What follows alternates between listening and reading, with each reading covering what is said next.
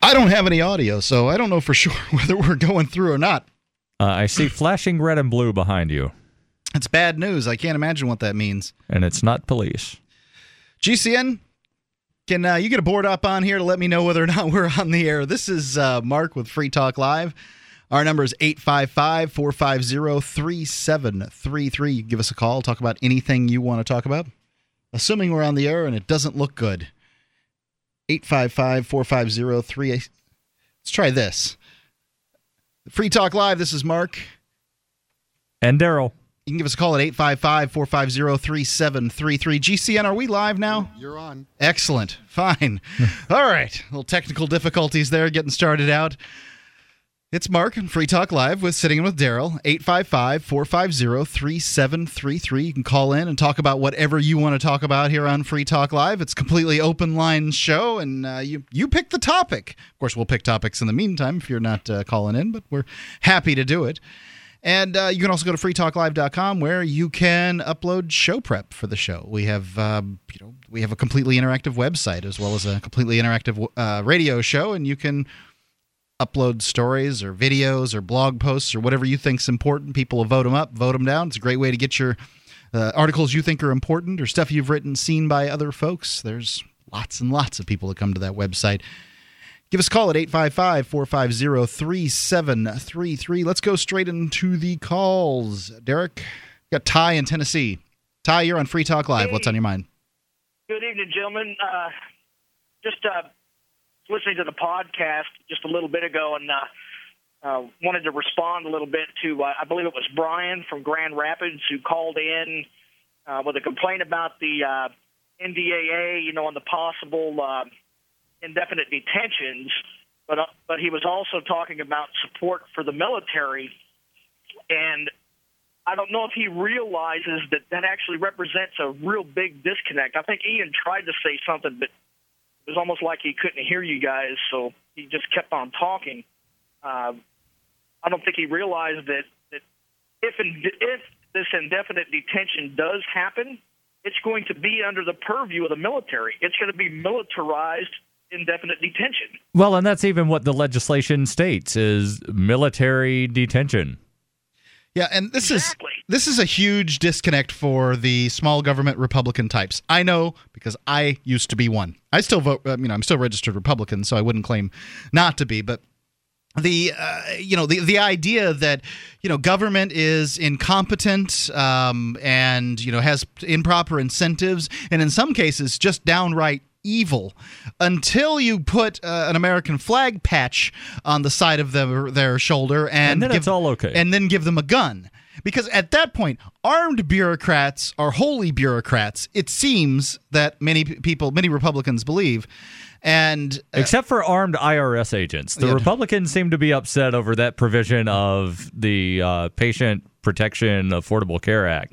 they, they don't like that particular aspect nor do they like the what you know the department of education has armed uh, you know agents the Yeah. department of education that's well, that's, crazy that's to make sure that people don't carry guns on campus. i guess ty And something a lot of people don't seem to realize is that whatever methods the feds use to try to control people abroad eventually comes back to be used against the general population in the U.S. Exactly. You know, the modern the modern surveillance state actually had its roots in the pacification methods used in the Philippines around the turn of the 20th century. yeah the, the united states government went out there and uh, pacified some of the muslim uh, filipinos out there it was uh, in a massacre Well, this was, I mean, I'm talking about when uh, the Spanish Empire was falling and the U.S. went in and said, we're going to free you Filipinos from, from this evil Spanish Empire. And then once they kicked out the Spaniards, they took over. The U.S. took over. yes this is around the, the, the dawn of the 20th century. yeah A- and that's is- when the I don't know if American you're talking about- Empire began to expand. That's exactly right. That's when you know once once uh, the U.S. spread from sea to shining sea, it then began to look, oh, where else can we control? And that's you know when the Spanish-American War occurred, and uh, we got involved. Or about, I should say, the U.S. It wasn't we. I wasn't even born at that time, but the U.S. got involved with Cuba and Philippines at the same time yeah and uh, I don't know if you've heard of a. There's a real good book by a uh, a gentleman named Alfred W. McCoy. It was, it's called uh, Policing America's Empire: The United States, the Philippines, and the Rise of the Surveillance State where he draws some very interesting parallels to what is happening right now in the Middle East, in Iraq and Afghanistan, with how the U.S. took over the Philippines. Hmm. And no, I'm not familiar with the it. Main point. The main point is that the methods that were used in the Philippines came back almost immediately, and were, they started using them uh, against Americans. That was the the beginning of the uh, FBI and the J. Edgar Hoover stuff you know, and um, now yeah. we see the same thing happening with the drones. The drones were being used or are being used overseas in the Middle East, and now they're starting to come into America. Well, they're, they're saying that now in the U.S., they're only going to be used at border crossings to make sure that uh, people aren't illegally entering the country. But even before the yeah. Philippines, the American government was using a lot of those same techniques in Hawaii when they went in, overthrew the legitimate yeah. queen of Hawaii, set up a republic. Uh, that that was the, the daughter, king, the daughter yeah. of King Kamehameha. You're right. Uh, I, I, forget the name. Lily something another. Lily, Liliuokalani. Yes. Liliuokalani. Uh, overthrew the kingdom of Hawaii, set up a republic, and then said, "Oh well, you know what? Uh, we'll let you be a republic if that's what you want. But it wasn't the Hawaiian people that set up the republic. It was the biz- the people that had the, gone the in. people that actually ran the Dole Pineapple Company at the time are the ones that set up and the republic, and then said, uh, "Yeah, please annex us." and that's how Hawaii became and, a state. And the sugar cane, sugar cane people too. Right, Yeah. and and as I understand, the, the native uh, the native population there refused to participate in the vote. Right. And so basically, there was a vote uh, for annexation, and if you didn't vote, you got annexed. Uh, I, actually, you're referring to the vote for statehood, Okay. where they said anybody that's been in the country or in Hawaii, which was a territory at the time, anybody that's been in Hawaii for at least over a year and does not pledge allegiance to you know this uh, former kingdom.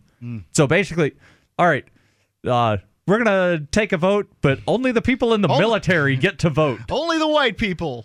Yeah, and the very haoles get to very few natives. So it'd be like if right now we say, okay, we're going to give the Iraqi people a vote on statehood, but nobody that was loyal to Saddam Hussein gets to vote. And anybody that's been in the country over a year, which is basically the American military and Whatever those that are you know, Diplomats and bureaucrats that happen to be there. yeah. Well, and the Iraqis that are now loyalists to the U.S. Sure. You're the only ones that get to vote. Of course, the vote's going to come out 72, 80% some odd in favor of statehood because it's only the loyalists that are getting to vote. And I'll tell you, there's a lot of people over, uh, you know, Native Hawaiians that want nothing to do with being a, you know, part of the United States. There's actually a fairly large Hawaiian sovereignty movement. yeah, pretty large. And they were able to the- occupy the. Congress- I'm sorry. The, Go ahead. Uh, Congress actually actually apologized for illegally overthrowing Hawaii. Did you know that? No, in 1993. 1995 or Was in 1993 1993? on the 100th year anniversary. Yeah, they actually apologized for it and, and, and admitted that they illegally overthrew it, and they used the U.S. Marines uh, for the corporate interests to overthrow the Kingdom of Hawaii. Of course, they They didn't. They didn't attempt to give it back. Uh, Right. I I don't even know how you could give it back. At this point, you know, there's so many people that are so thoroughly invested that are of mixed heritage or you know completely haole heritage Hey, or whatever. here- here's how you here's how you give it back. And well, I'll tell you after the break. Derek has some words of wisdom. Ty, thanks for the call. You can give us a call at 855 450 3733. It's Free Talk Live's live Sunday edition with Mark. And Daryl.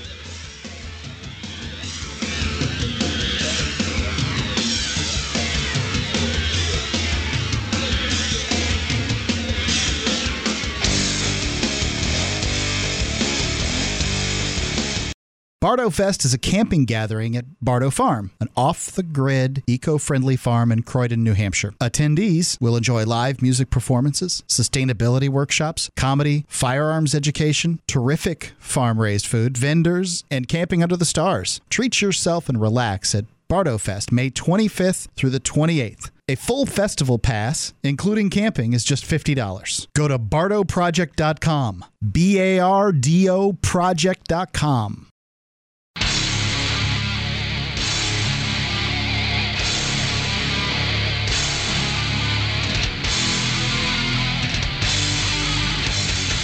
Free Talk Live, 855 450 free. That's the SACL toll free call in line on the live Sunday edition of Free Talk Live, 855 450 3733. It's Mark with you.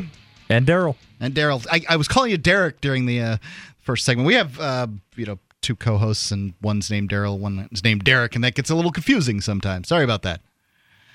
Um, 855 450 3733 three three. So you were going to expound with some words of wisdom there, Daryl. But first, I want to tell everybody about manventureoutpost.com. If you're looking for camping, hunting, or shooting gear for the outdoor enthusiast in your life, or maybe you are an outdoor enthusiast, you, you want to get the name brands and you want to get them at the best rates you can. ManVentureOutpost.com's got everything you need, and it's got them at stunningly low rates. Go check them out.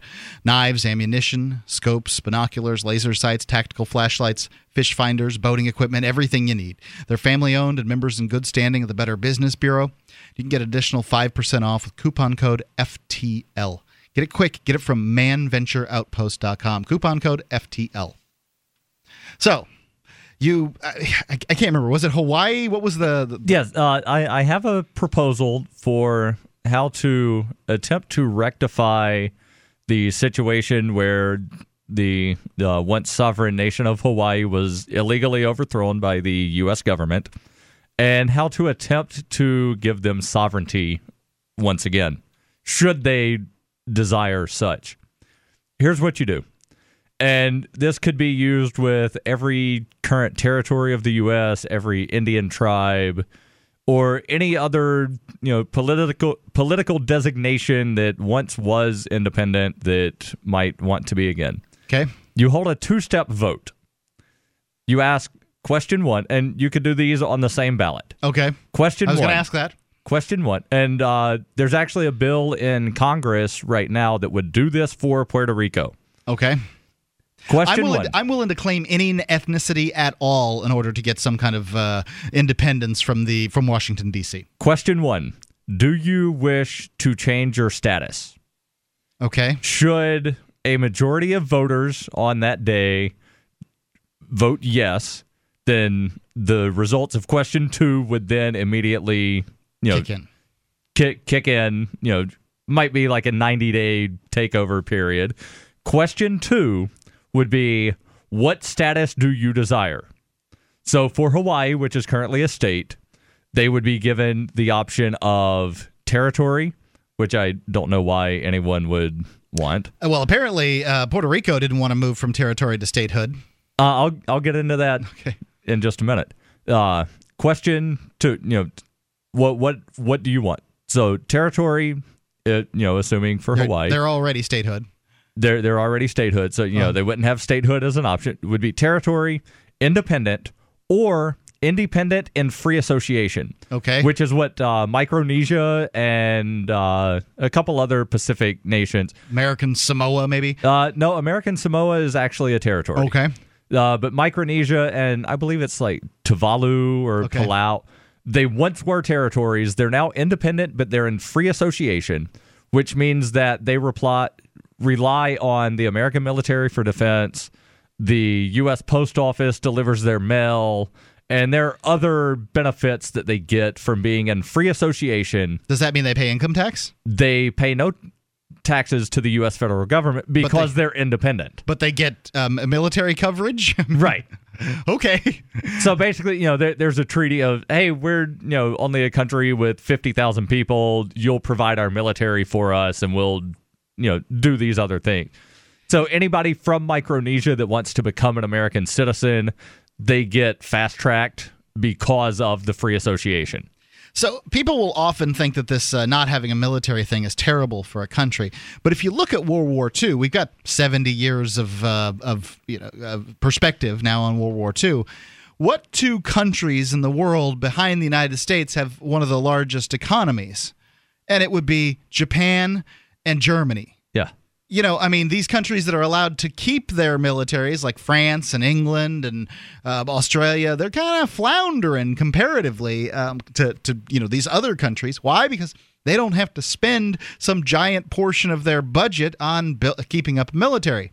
Exactly. Now, I'm not sure that that's an option that's uh, you know really on the table for the United States, and the, the you know the way that it's you know apparently the only thing the United States at this point is really exporting is is bullets, um, you know things things that go kapow. Yeah. Um, so eh, you know I don't know I don't know how that would work. I can see why people don't want to uh, you know want you want the United States to uh, downsize its military because of China and stuff like that. But the United States is spending what, uh, Why 10 do we have ten dollars for every one that China is on its military? Why do we have 50,000 troops still sitting in Germany? It, they could the, the the you know it could be the Fourth Reich any at any moment. Well, because they want to, because they want to be that close, Right. as close as possible to the Soviet Union, the former Soviet Union, now Russia, and I, Japan. But, I don't know. There, there are literally 100,000 troops in Europe. oh, sure. Keep it keep it Europe safe, as if as if the European countries don't have their own militaries. Right. I don't know.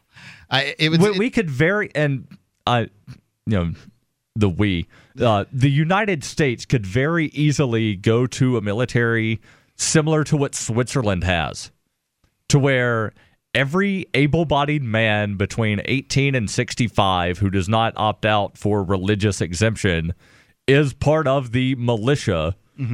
You train regularly. I forget exactly how long, but you know nobody is active duty, and you only get called up in case of invasion, which doesn't happen to Switzerland. I think their uh, their their navy's probably pretty minuscule, and uh, it's it's the U.S. Navy that uh, tends to keep the you know supposed peace on the open seas. Not that Right. they're doing that great of a job on the Horn of Africa right now. Uh, I mean, p- apparently pirates are, are rampant over there, and Although looking- apparently in Switzerland, people do line up and actually volunteer to go take care of military in Vatican, which is really weird. That Switzerland, it's the Swiss Guard. yeah, the Swiss Guard is the military force that guards Vatican City. Have you seen the outfits they've got? Des- Oh yeah, it, uh, actually reminds me of that weird funny hat that Ian wears.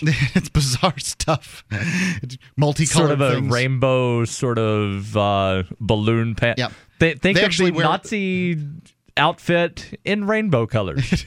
It uh, they also have like a halberd, which is this giant spike thing that was used for like dismounting. I want to open carry one of those. I don't know where you'd how you'd even bring it into a store. I mean, it's like 15 feet long. I don't know, but I could just imagine the KPD. Uh, there's some guy open carrying a large spike looking object. Uh, not really sure what we can cite him on. Yeah, I don't. I, I imagine most police departments would be very surprised by what's uh, what somebody carrying around a, a giant halberd. But um, there actually, I do have a story on the idea of privatizing pirate hunting over on the Horn of Africa. It's uh, from this one's from uh, the Voice of Russia, and you know sometimes in order to get these uh, these interesting stories, one has to go to different locations. I'll be happy to expound upon it here shortly. Our number's 855 450 3733 here on the live Sunday edition of Free Talk Live. 855 450 free.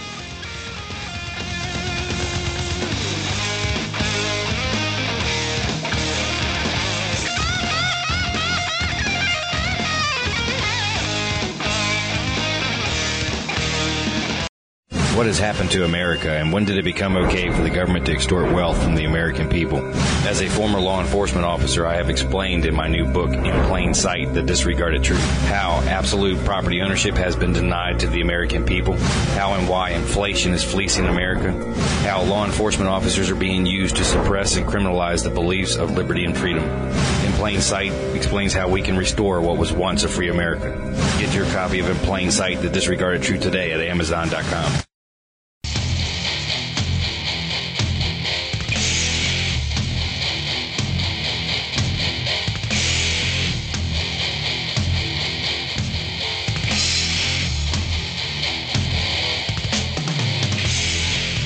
Free Talk Live, 855 453. That's the SACL toll free call in line, 855 450 3733. You can give us a call, talk about anything you want to talk about here on the live Sunday edition with Mark. And Daryl. But I've got an article here from, well, it's uh, talking about whether or not fighting pirates should be privatized. And it's uh, from uh, the Voice of Russia, uh, not an article, not a not a news source that we normally quote here on Free Talk Live. Not that I've got a problem with it. I don't know much about the Voice of Russia. I guess I've heard of them before, but uh, you know, sometimes to get these different ideas, you need to step out of the United States sort of news system paradigm in order to uh, find different ideas.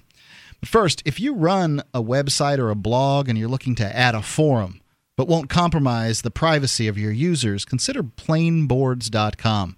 Plainboards.com offers free to use anonymous message boards to anyone who wants to start one. There's no installation necessary and no identification or logging in required. You can start your board in seconds. Add this new great feature of uh, forum to your website for your users and do it in seconds. You can protect their privacy with plain, plainboards.com. It's encrypted and secure. The uh, gentleman that runs Plainboards very very interested in uh, in security. Plainboards.com. So, here from the voice of Russia, several private insurance companies are planning to create a naval force of their own in order to protect cargo ships from pirates in the Indian Ocean. Now, I mean, I'm assuming that the reason that they want to protect shipping in the Indian Ocean is A, there's a problem with pirates, and B, whatever uh, monopolistic government organization that has claimed that they are going to protect them on that area of water is Has failed. yeah, is just not not doing it well enough. Now, I don't understand, frankly, why they don't just arm these ships with water cannons. And I mean, they've got water cannons that'll shoot water uh, three quarters of a mile, and uh, that ought to to take care of any old pirate ship out there. Just fill it full of water and Now, it I, I believe that there is some kind of international law or you know some Against- treaty against Firearms. merchant ships. Yeah, be, being able to possess weapons, because I think that's true, but now I don't. I, a water cannon isn't really a weapon. uh, it could be. Okay. Just you know, look, look back in you know the 1960s when they were using fire hoses against peaceful protesters. Well, that's why they that's why so they claim it it's not. a- could be it could be used as a weapon. I don't understand, but that's fine. I mean, you know, neither one of us maritime experts over here. I'd be interested in finding out uh, why it is they're not going with that. Because it seems a lot cheaper than putting out, uh, I don't know, whatever it is they're intending to do. Uh, some ship owners and experts are worried that this is only a way for these companies to earn more money. Good heavens! The author of this project is, calls it Convoy Escort Program, the first private squadron of ships consisting of seven high speed motorboats will appear in the northwest part of the Indian Ocean this summer. Later, another 11 boats will join them. There will be four sailors and eight armed guards on each boat. The project's authors believe that that'll be quite enough to repel attacks from pirates who usually also use motorboats or fishing boats. The fleet is private. Its services will be for pay, namely $18,000 for one motorboat. And I guess that's going to be an escort. The project's um, initiators believe that this is a fair price. The project's authors claim that governments and international organizations uh, are at present incapable of rebuffing the privates. And uh, to a certain extent, this is true. So there's got some expert here in uh, law says uh, this is true. Although the UN Security Council has adopted several decisions, decisions they they they kind of run around the boat and protect you. These decisions they're they're dastardly little things, which I find quite well grounded, aimed at uh, unifying international laws to fight against piracy few practical steps have uh, already a few practical steps have already been taken. The positions of various states on how to fight against piracy, mainly on how to finance the fleet used against pirates, are still quite contradictory. I believe the private initiative here may be helpful. So, um, you know, some experts, I guess, are less optimistic. They're skeptical about the very idea of a private fleet being used to protect cargo ships from pirates. Experts are worried that private companies are just trying to line their pockets by offering their services to cargo ships owners. I mean, somebody's gonna got to be out there with a boat with guns on it if there if a boat with guns on it is needed. Whether it's a you know the taxpayers of the United States of America, really, what is our I'm speaking of people in the United States who are, you know, what's our obligation to keep the Horn of Africa free of pirates? I personally have no obligation to keep any area of ocean free from pirates. If if they're going to claim that I have an obligation to keep some area free from pirates, it would be that area that was within, say, oh, a hundred miles of the United States, right? Uh, actually, international waters begin at I believe it's twelve Uh, yeah, nautical miles. So Twelve, but there's like fishing. You have like there's like maritime fishing rules. I don't think you even have any obligation to go outside of what's recognized as international waters. I I'm, I'm I could be incorrect on that. So uh, Maybe somebody, maybe instead of hiring a private insurance company to do this, they should hire Brinks. but you think Brinks or uh, That they could certainly, you know, find some boats somewhere because they're already in the you know protection industry. Mm-hmm. We protect your home when you're not there. it's true. So we protect your boat when you're going around the Horn of Africa. Well, Brinks didn't do it. This company did. So I guess first to market I- really matters. Right. I'm just saying, you know, because they're saying, well, this insurance company, they're just trying to make money. Well, mean, all right. Yes, anybody who's out there in the marketplace providing a service is trying to make some money. My my example of Brinks was they're already providing a similar service, you know, not your boat and not in the ocean. They're protecting your home when you're not there. So would there be the claim of they're just trying to make money if they were protecting merchant ships in the middle of the ocean? I, I I don't know why it is that they're claiming that. I mean, it's it seems a bizarre thing to claim. It's like people have a problem with other people making money. People who get paychecks for a living have a problem with people who want to go out and provide a good or a service for money. Mark, It's you're only upset because you're trying to make money. That's right. it's insane. I mean, I, I, I, yeah, yes, I, I'm, I'm going to admit it right here on the air. Free Talk Live is a for-profit business, and we hope to make money. That's the reason that we. Well, I don't know if it's the reason we do the show. The reason we do the show is because we love doing radio, but it's a nice way it's to make money. a reason Yeah. to do the show. it it beats working for a living. I can tell you that. because having all of this nice equipment and not broadcasting to anyone doesn't really meet either objective. Now, here's this guy says a private company can hardly possess enough means to effectively fight against piracy. Even if it's a big company, its capacities most likely can hardly be compared with that of the United Forces of the entire world, as if the United Forces of the entire world are doing anything about piracy. It's been going on for years. All right, as if the entire forces of the entire world are going after a single merchant ship. I, I just don't. I, I'm insane. It's insane. So, okay, ha- how says- many pirates are normally on one of these little motorboats that goes to Five attack six a mer-. Okay, so five or six pirates attacking a boat, and we have, I believe it's uh, twelve people on our little protection boat. yeah. 12 is greater than 5 or 6. It doesn't take a rock science to It- figure that out. you know, a battleship a half a world away is of no value to you when Somali pirates have taken over your boat. Right. I mean, this, yes, he's So he's as right. long as you have more people than what they send to attack your vessel, you are adequately equipped to defend against pirates. and this guy who says the world that that com- the private companies are only interested in earning money says that w- if the world's community was really interested in doing away with privacy, piracy, that it could be done in a moment. But the fact is that these governments and the bureaucrats that run these governments, surprise, surprise, Mister Oshesky, are only interested in power and money. They're not even interested in providing you protection from piracy. Know how I know? They're not. 855 450 3733. If you think that uh, some governmental agency is going to be better at fighting pirates, please call in and let me know who it is. 855 450 3733. Free Talk Live.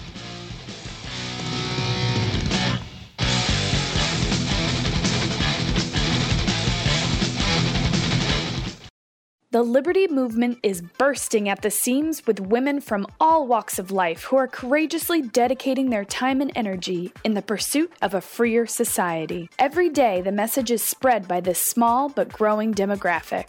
This year, at the Porcupine Freedom Festival, the creators of Silver Circle will be giving away the first ever Zoe Taylor Award.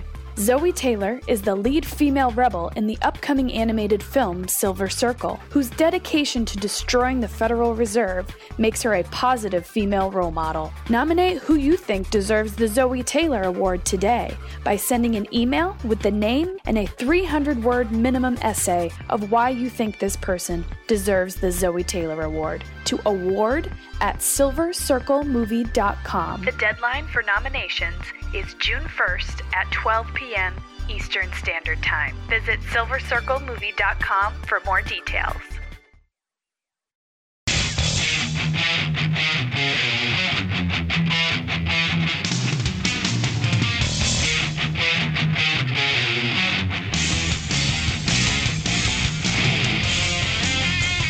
Free Talk Live, 855 450 free. That's the SACL toll free call in line, 855 450 3733. You can call in, talk about whatever you want to talk about. That's what we do here on Free Talk Live. We uh, take your calls. It's an open lines current events program. You can call in with whatever's on your mind. Go check out freetalklive.com. There we have archives for you. Archives going back for more than five years for free. I don't know of any commercial radio program that makes its archives available to you in that fashion.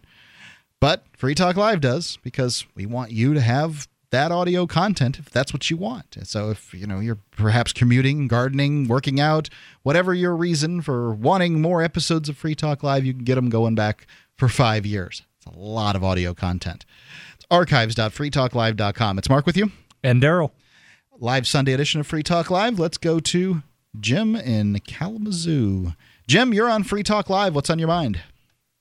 Yeah, hi. I uh, just uh, turned you out of my car and uh, heard you talking about the Smith Amash amendment. I didn't get to hear your comments, but uh, it piqued my interest because I've been following it on uh, Facebook. And first, I'd like to just uh, thank Representative Amash for how he handles his Facebook page, uh, putting all his votes out there. And I would call on my representative, Fred Upton, to do the same because uh, I can't get the same information out of him that I can get from uh, Justin Amash. But uh, yeah, I just Jim. it, uh, b- before you go on, uh, before you make your explanation, I just want to make it clear to everybody that uh, Free Talk Live does seven days a week, and some stations carry us delay broadcasts. So Jim's hearing an okay. older episode of Free Talk Live. Although you can call in and talk about whatever you want. So go right ahead, Jim. All right. Uh, yeah. So. Um, anyway, just that the Smith Amash amendment, I just find it incredulous that uh, we're we're not getting 100% support across the board from our representatives. Uh, I just I can't believe that would fail. Now, can First you? All, I uh, can't can, the NDAA would pass, but can can you uh, re- re- remind everybody what the uh, the, the Samash amendment is? Well, it's, it's, an amendment to the NDAA, the National Defense Authorization Act, which 20, our Michigan representatives keep putting out. Yep, um, 2012. There's one every right. year. Yep. Right. So this will be the amendment to the 2013 uh, NDAA, I guess. But uh, yeah, it basically just exempts. Uh, all, I, I think it's all Americans, or actually, I guess any person arrested on U.S. soil. A- any soil claimed by the U.S. government, which would include, right. you know, all 50 states, Col- District of Columbia, all the territories and several, possessions. Several little clods of uh, dirt floating around in the oceans. Yeah. Yes. Right. From all, basically from that indefinite uh, detention and and uh, you know your right to attorney and all that stuff. So uh, that got shot down. Yeah, I can't. The I, day after, the day after a federal court judge ruled that it was those provisions were unconstitutional because they were illegally vague about who it actually applied to. Right, right. So, and, and of course, my representative Fred Upton uh, voted in the affirm, or actually voted against that, voted in the, in the affirmative for uh, NDAA. Now, the, the frustrating thing is, I've contacted him on his Facebook page, all this sort of thing. Uh, the only one that, the only person that's willing to talk to me about it is Representative Amash himself from Grand Rapids, who's just just north of where I'm at, um, and I can get him to talk to me all day long about it. Uh, but my own representative won't explain uh, why he's voting the way he's voting for or against the Amash amendment but for NDAA. So I guess that's the frustrating thing to me. Is um, is your representative uh, an incumbent? Uh, yes, he is. And uh, you know, how long has he been in office? You know, I'm not exactly sure, but I think it's the early '80s. Yep. so it's been And a long time. this is the reason. He's one of the old guard Republicans, definitely. This is the reason because incumbents have about an, uh, 90 plus. I can't remember what Uh, it was. Ninety-three percent. 93% reelection rate. So essentially, all they have to do is continue to suck air into their lungs. Fred Upton has been serving since 1987, Pretty which good. means he was first elected in 86. Jim did a great job with that then. And a little uh, bit off, yeah. and uh, you know i mean they don't have to they don't they don't serve they don't have to serve. They they simply live and they're they continue to be reelected. And in most cases, the districts are so gerrymandered in their favor that their buddies in the state legislature are choosing the constituents for them instead of the constituents choosing a representative. yep it's true. Well, I would actually, I'd really call on the the uh, people, the constituents themselves, to stop watching their favorite favorite uh, TV shows every night and just start paying a little bit of attention, even just even just a little bit of attention. I think uh, given to these these races, I think we could unseat some of these guys. But the, the old dog Republicans, I, I think, are probably, in my opinion, just as much of a problem as uh, any any of the Democrats. But you know it's it's really frustrating to try to figure out how one fixes this system and i frankly have given up i mean i'm just of the Uh, opinion I, I have a lot of proposals on how to fix the system. Well, I mean, I, I say that uh, what I say is let's let's amend the Constitution to say that we need oh say seventy five percent or hundred percent of the representatives to vote in the affirmative in order to pass a law. I think that that would be an effective way to get all the good laws passed and all the crappy ones not, because Right. there's a lot of these that pass Well, they- by small margins. Here's what they would do: they would put all of the crappy bills into one big giant bill. well, 46 of the states um, do not allow you to put two different proposals in. Um, Right, but to- Congress does. yes, that's right. And United States Jim, since, since you're listening to potentially a uh, delayed broadcast, while I have you on the phone, I would like to make a book suggestion for you. Duopoly: How the Republicrats Control the Electoral Process. Duopoly, did you say? Yes. Okay. And uh, you know, I mean, it's it's true. I mean, it's it, they're two sides of the same big government coin out there. The Republicans and the Democrats. I I was a I was a good Rush Republican up until 2000, somewhere in the the, the two, 2000 to 2006 when I saw what a government full of Republicans does. And the fact is, it grows the government. I was surprised. You know, I, I I'd heard that Reagan grew that the government grew under Reagan, but it was easy for me to dismiss it and say Because it was the Democrats it was that Tip controlled- O'Neill's fault, uh, but you know, and, and I knew that the contract of America with America, that, well, you know, funny thing, they're not really getting all that stuff done. And then when they had the opportunity, they didn't get it done. Well, and I think for for me it was uh, the disappointment with uh, George Bush and you know things like the Patriot Act and that sort of Sure. thing. I, I just got I got to the point where you know I realized we're getting a lot of promises in these campaigns, and then you know the second they take office, you know we see a whole a whole different side of them. So you know, and I realized you know these Republicans that I've supported all of my voting life, which isn't that long, but you know, good 15 years or so. Um, you know, we're just not getting what we're voting for, and uh, I don't know. I, I, if you really ask me, I'm doing a lot of reading in uh, like the Federalist Papers and those sort of things, and uh, you know, I, I think we need to get back to people. In my opinion, I, I don't know what the going opinion is out there, but Ron, people like Ron Paul, Justin Amash, people like them Oh yeah, those are my. are. I, I, I would suggest that you patriots. read the anti Federalist papers. Oh no, they're out there. Um, Oh, okay, okay. one thing that needs to be considered is is that the uh, the Constitution is a piece of paper that was drawn up, and it was it was really I mean they were redrawing the the Articles of Confederation, and Right. then Right. you know they just kind of threw this Constitution out there and uh, you know it increased the scope of the government by a great deal. Um, you know John Jay and uh, Alexander Hamilton they just di- couldn't believe for a second that the republic could exist without a centralized military, and I don't know whether it could or not. We'll, we'll never And know. Patrick Henry was Patrick actually Henry was invited to against the. Constitutional Yeah. Convention, and he said, "I will not go. I smell a rat." Right. Yep. Yeah, So- I remember him speaking. In fact, I just read a letter of his in the Federalist Papers that spoke out heavily against the Constitution. But, but uh, yeah, I think it's just we need to get back to the, this these true, I don't know, founding father patriots like we like what we have. Um, but it's it's going to take people waking up and uh, you know stop watching their Well, favorite with the, programs at night. with the current duopoly in existence, getting good people elected is very difficult. Well, and I'd, I'd warn, remind you that these founding fathers basically are the people that set this system up. Now, I, uh, admittedly, the government was much smaller than It hadn't had a chance to figure out all the cracks and crevices in the Constitution and all that time to grow. But I mean, I, I like Lysander Spooner's quote from the 1870s, where he says either the Constitution has sanctioned all these uh, these uh, in, intolerable acts, or it's been powerless to prevent them.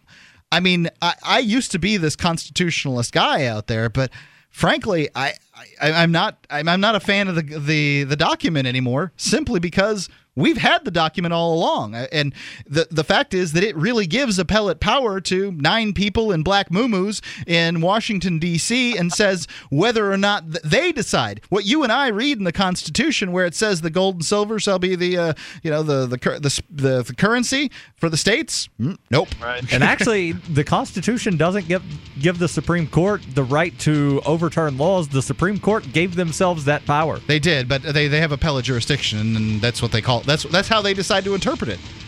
Jim, thanks for the call. Appreciate it. 855 450 3733. Free Talk Live. Your call next.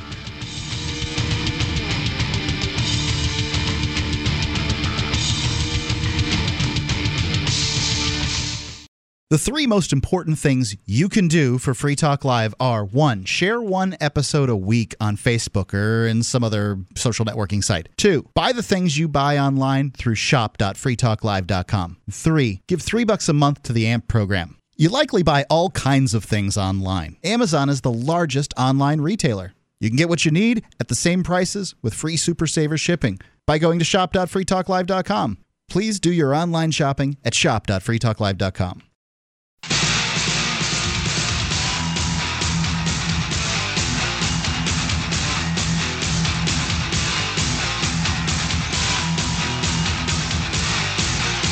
Free Talk Live, 855 450 free. That's a SACL toll free call in line, 855 450 3733. It's the live Sunday edition of Free Talk Live with Mark, And Daryl, 855 450 free.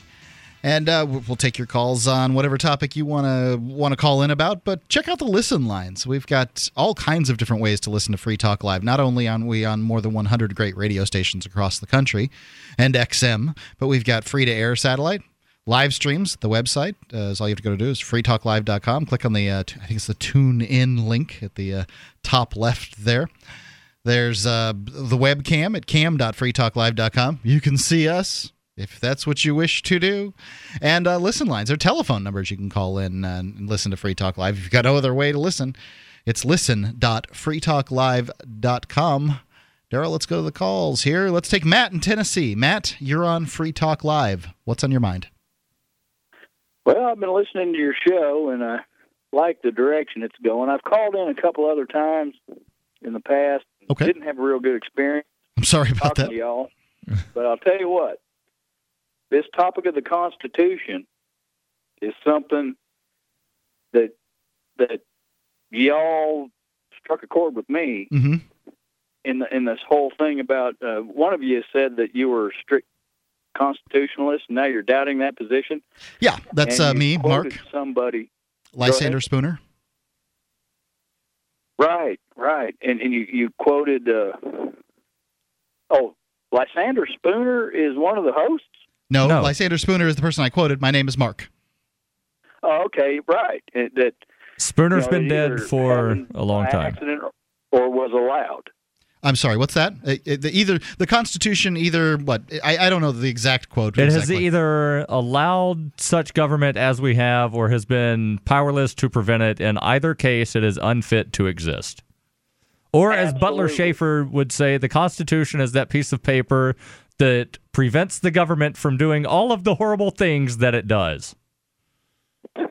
You know, it's interesting. One of the current things, uh, actually on GCN preceding you, was uh, Alex Jones's Sunday broadcast. And they're making a great big deal about this birther issue Okay. with uh, Barry Soetoro. You know, the Kenyan-born guy, and they're saying he's usurper in chief and everything. And I don't really disagree with that. I don't know anything Right. about it. Well, the Constitution says that um, people need to be natural born at the time of the the at the time the Constitution was ratified. Mm-hmm. In Article Two, I don't have it in front of me. Natural Right. born citizen, Yeah, I know. at least need to be- 35 years old and live in the U.S. for at least the previous 14 years. Yes, it does say that. Okay. Well- so what's the point? Anyway, well, I just think that uh, like the direction your show was going was a good one because I don't really trust the Constitution that much anymore either. You know, Thomas Jefferson uh, said that the judiciary could be the despotic branch, and of course, the Congress is full of attorneys and they're members of the bar, and we just. Uh, you know, I, I, I'm I'm seeing a judiciary that is uh, confused and doesn't know which way to go. Uh, I mean, it's almost like the political paradigm. Well, they seem they, they seem to know where to go. They're they're they're you know they're doing they know where their br- bread is buttered. I mean, if they if they rule in certain ways, then they'll get promotions and uh, things will go well for them.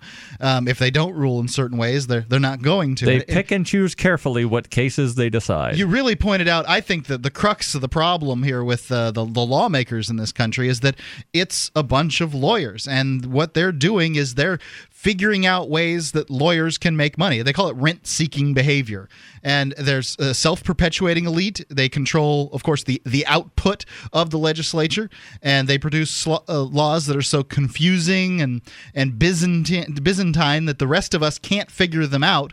Uh, they're, they're ambiguous, uh, meaning that if you get two or three or four lawyers in a room and you ask them questions about a particular law, they'll have different answers.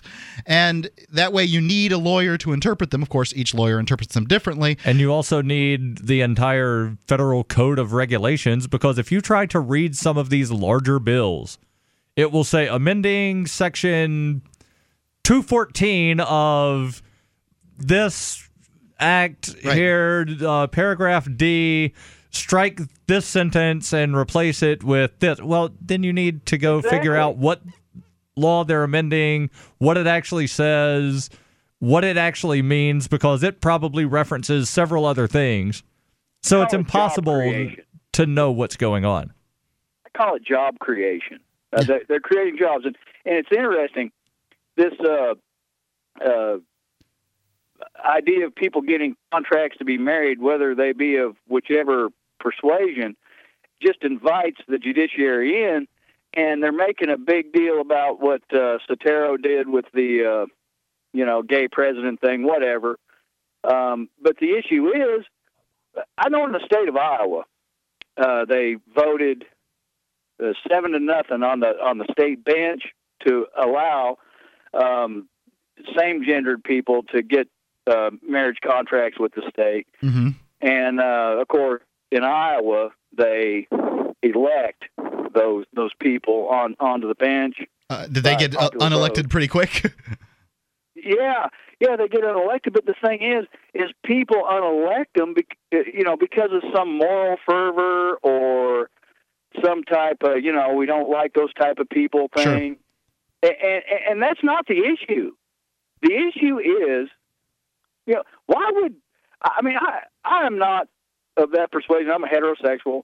Doesn't matter. But if I was a homosexual, I would, with my partner, I, would not want to invite the state into our affairs if if it came to the point where we wanted to dissolve that contract because, but you know, you got to, like you were saying, you got to have three or four lawyers to interpret a law, blah blah blah, and the the attorneys that are elected representatives and also the ones that serve in judicial capacities seem to uh, create jobs for themselves. Oh yeah, they're they're absolutely perpetuating uh, th- their own job creation. Now, sometimes people want to be married for several different reasons. It usually has to do with some benefit from work or um, you know something like that. And uh, you know, I'm not I'm not a big fan of uh, businesses being forced to provide benefits for who they don't want to provide benefits for. But you know, I mean, I can I can see why some couples want to be to, to have those same whatever those benefits might be. To, Th- to there be are a lot of companies now, especially the larger ones, and I worked for one for four years, that the way their uh, benefits were set up to allow for gay couples that are together to get benefits, a heterosexual couple that is in a committed relationship living together, basically under common law marriage, Mm-hmm. Is provided those same benefits as well. Yeah, that seems fair to me. Matt, I appreciate the Well, call. Interesting. Great combo. Thanks for taking my call, guys. Thanks, Thanks, Matt. Matt. 855 450 3733. You know, I mean, I, I, I, I'm with Matt on, on this issue. I, I don't know why exactly people people want to get the, the state involved in their marriage. I know why I did it personally because my wife worked at a job where she had insurance that was provided to her. And if I got married to her, I could get an operation that I wanted to get.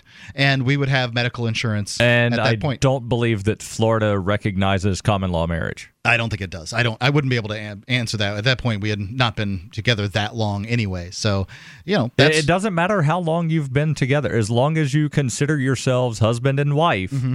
That is what common law marriage. Oh, see. is. I thought That there's the myth that you have to be together for seven years. I see. That is not at all what common law marriage is. I gotcha. Uh, Colorado accepts common law marriage. And this, I mean, this is the same sort of marriage New that, Hampshire that does George and Martha Washington had. I mean, you know, I mean, they Exactly. Were, they were married. Com- they were married by some preacher who wrote in their Bible, married on such and such a day. the first marriage license laws came about after Reconstruction. yeah, that, that after slavery. That you know, basically to prevent blacks and whites from getting married. Right. 855 450 3733. Your call's next on Free Talk Live. 855 450 free.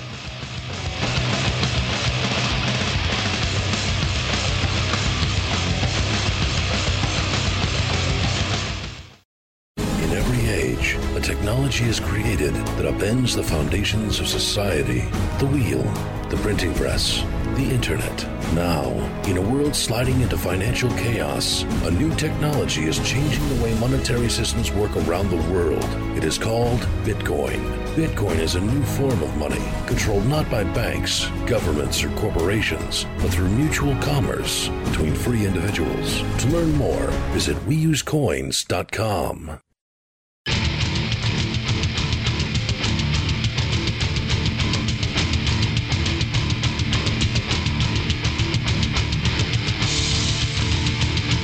Free Talk Live, 855 450 free. That's the SACL toll free call in line, 855 450 3733. You can call in and talk about whatever you want to talk about here on Free Talk Live's live Sunday edition with Mark. And Daryl.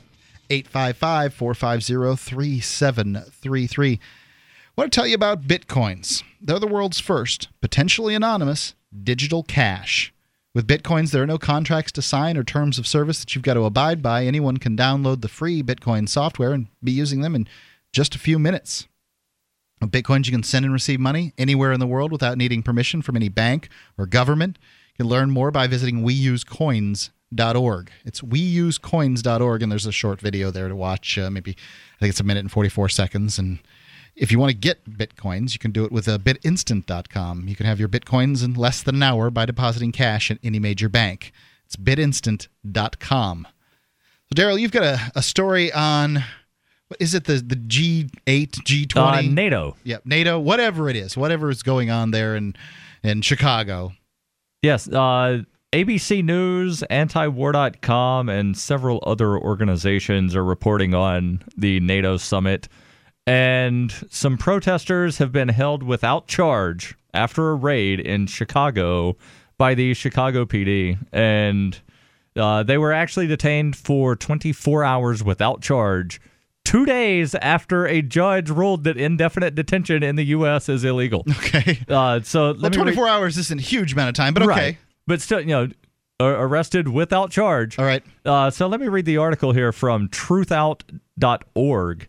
A preemptive raid by the Chicago PD on the home of two Occupy Chicago activists may have happened without a search warrant, said the National Lawyers Guild, the NLG. Wow, uh, without a search warrant. And without a search warrant. raid without a search warrant. Okay. Um, let, you know, actually, let's step down for a second. Let's. Uh, we got some calls coming in here. Let's Certainly. take uh, Chris from South Carolina. Chris, you're on Free Talk Live. What's on your mind? Yeah, I just I had a comment about uh, the previous caller just a few minutes ago about uh, about the Constitution. Okay. Um, well, you know, the way I look at it, I look at the Constitution. I think it's an inspired document.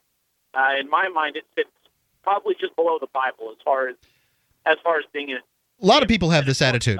Like like Abra- Abraham Lincoln came from down from uh, Mount Vernon with the, uh, the the two tablets uh, carved with the Bill of Rights on it, and that uh, you know he presented them to uh, Patrick Henry there uh, with a peace branch or whatever whatever the story is. That this is somehow this wasn't gov- th- this wasn't a governmental uh, document come up through uh, say compromise, but that this document is somehow um, you know inspired by God. Go ahead. Three wise men. Yeah. Right, and uh, I mean, you know, it didn't come off Mount Sinai by any means, but you know, the point that I that that I would make concerning it is, you know, just in the same way that you know, having the Bible doesn't keep people from uh, being lousy people. Okay. Having the Constitution doesn't keep our government in check. But the but the Bible doesn't bind anybody. The Bi- you know people don't swear an uh, people that's you know I mean if people swear an oath to the Bible, you can point out hey they're doing this or they're doing that, and the Bible actually has some punishments involved. Whereas the Constitution is the highest law in the land, but a law without a punishment is really a law without teeth. Wouldn't you agree? I mean, thou shalt not steal, but if you do steal, we're not going to cut your hand off. Well, here, here's the issue. You know, the Bible has punishments, but the majority of the the majority of the punishments in the Bible. I mean, you can point to the Ten Commandments being a being a temporal law, but they're also a law with God. And you know, most of the punishments involved in the Bible with sin do not come from man; they come from God. But the Constitution has has limits that are written out. they're lit. They're written. They're written, they're not followed, and there's no way to prevent the federal government from doing whatever it is that they want. Yes, there is, because that's written out in the Constitution as well. What's that? I don't blame necessarily the federal government for everything that they're doing. I blame the people. Okay, so this is where you come off the rails here, Chris. It's important to understand this. The Constitution is a document that was signed and agreed to and is intended to bind the government. It doesn't bind you and me unless you swore an oath to it. I haven't sworn an oath to it. I haven't either. It's not a document that is intended to bind the people. And to, I- I've to said- suggest that the people are responsible to forcing their government to b- abide by the Constitution doesn't acknowledge that the Constitution is intended to bind, you know, the government binding itself. That's what Madison, the guy who wrote it, said. I've sent letters to several members of the federal government letting them know that I do not consent to be governed, but yet they still attempt to hold me to the laws that are written. Correct. And just like, you know, yes, people will swear an oath on the Bible and still break all the laws in it. They can still choose to do whatever they want. It's a guideline that's been given, but still, people still choose to do as they want to do. But do you understand how having But the, to say When that the guideline that's been given, and unfortunately, the guideline's there, and it's there to set up our government and just and it, it draws out how our government is supposed to be run. All right, Chris. Look, man, corrupt officials have Right. But you see, that's what's going to happen, Chris. If these people, these are people inspired by Jehovah, uh, who set up this this monopoly privilege on the use of violence in a given area called the United States of America, that's what the Constitution is. It is a it is a document giving monopoly privilege to this group of lawyers. If though you know those people are, and then you you give them that uh, that that privilege, and then say work within this document. Now, don't forget, according to the, the Supreme Court claiming for itself uh, this uh, appellate jurisdiction as the ability to interpret the Constitution, your plain reading of the document and my plain reading of the document don't matter. The Constitution could say that the sky is blue. You and I could agree that the sky is blue, but if the S- Supreme Court says that it's chartreuse with uh, plaid polka dots, they're right, not you and I. That's actually what I see on most days. And and you know it, it, it could be so and and this is evidenced by the fact that it says you know the right to keep and bear arms shall not be infringed. Now I don't think that the you know I don't think that uh, Americans having guns really does that much to control its government. I know that was the idea, but the right to the keep and bear arms shall not be infringed. And there's twenty thousand gun laws in the United States. I mean, it's Well, again- pretty obvious the sky is chartreuse with plaid polka dots. In 1787, when that was written, your average person owned the same weaponry as the people in the military. Sure. So it's not like, you know, the people were fighting they were the military. with M16. They were the militia. military has M16s and we're fighting with slingshots and 22 pistols. You know, the farmers owned the same weaponry as the military because they were the military. yes, I, I agree with you on all of that. Our government has gone so far beyond what the Constitution is supposed to have limited them to that most people don't even have a clue what the what the Constitution actually says. Most people have never read it, yeah, it's true. and most people don't realize what our government is really doing right now. Most people don't vote, Chris. And I think the problem that we have, for the most part, um, is an ignorant and immoral society that has that has allowed our government to become what it is. Because the, the purpose of the Constitution is to give guidelines and allow the power to be with the people, and the people have allowed that power to go out of their hands. Chris, thanks for the call. 855 450 3733. Your thoughts on Free Talk Live. You can call in about the Constitution. Whose responsibility is to, to enforce this document? 855 450 3733. Free Talk Live.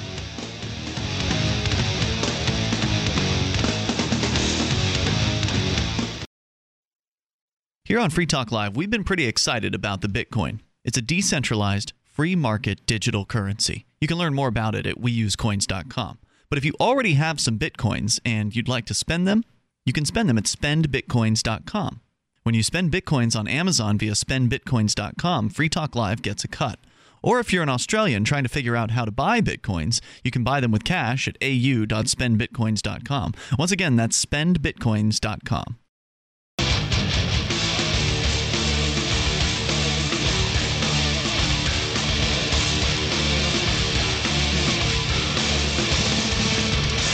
Free Talk Live, 855 450 free.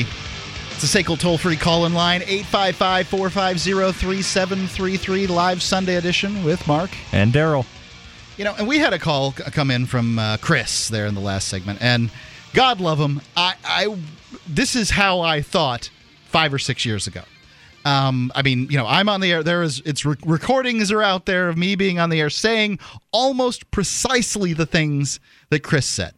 And so there's no way I'm going to get on here and I'm going to say, "What a dumb dumb. He disagrees with me. He's he's a bad American or whatever it is that uh, talk show hosts say." I'm not going to say that. I, I'm not because I get it. You love the Constitution, and it's obvious the politicians aren't going to enforce this thing. The, the politicians are the one who signed it originally. They're the ones who swear oaths to it.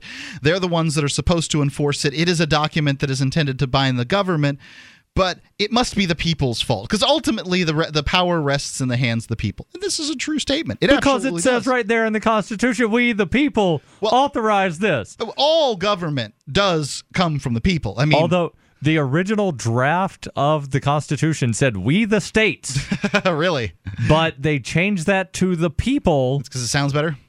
Well, no, to get the people. Well, yes, it sounds, Sounds better, better. but they had to convince the people to get their legislatures to ratify this document. So they changed it to "We the people of the states." Now, I want to read a couple of quotes here, just so that uh, you know, to, you know, because people who love the Constitution love quotes. That's why. That's the that's the answer. They love quotes. It's a it's a conservative attitude of harkening back to a time when people were better, more moral, and knew more. And Right. believe me, I know because I'm a con- I was conservative at one point. I don't call myself that anymore because it goes along with a lot of baggage that I'm not interested in. But I get it. I totally get it. So here, this is from James Madison, the fellow who wrote the Constitution. My twelfth cousin. Yeah. is that so? Yes. In framing a government which is to be administered by men over men, the great difficulty lies in this. You must first enable the government to control the governed. and in the next place, oblige, oblige it to control itself. Now, I'd ask you this Has the Constitution done that? No. Well, that's that's your opinion. Uh, Some people might uh, you know might disagree. I don't know, but I mean, you know, were they successful? To I mean, really, did any of these guys that wrote this thing think that 250 years later they'd still be paying lip service to this document? I don't think that uh, that Thomas Jefferson did when he said that they need a uh, every generation needs its own revolution. I mean, Thomas Jefferson actually said that constitutions can only bind the people that or any nation is only for the living. No generation can pass down a constitution or a nation to another generation.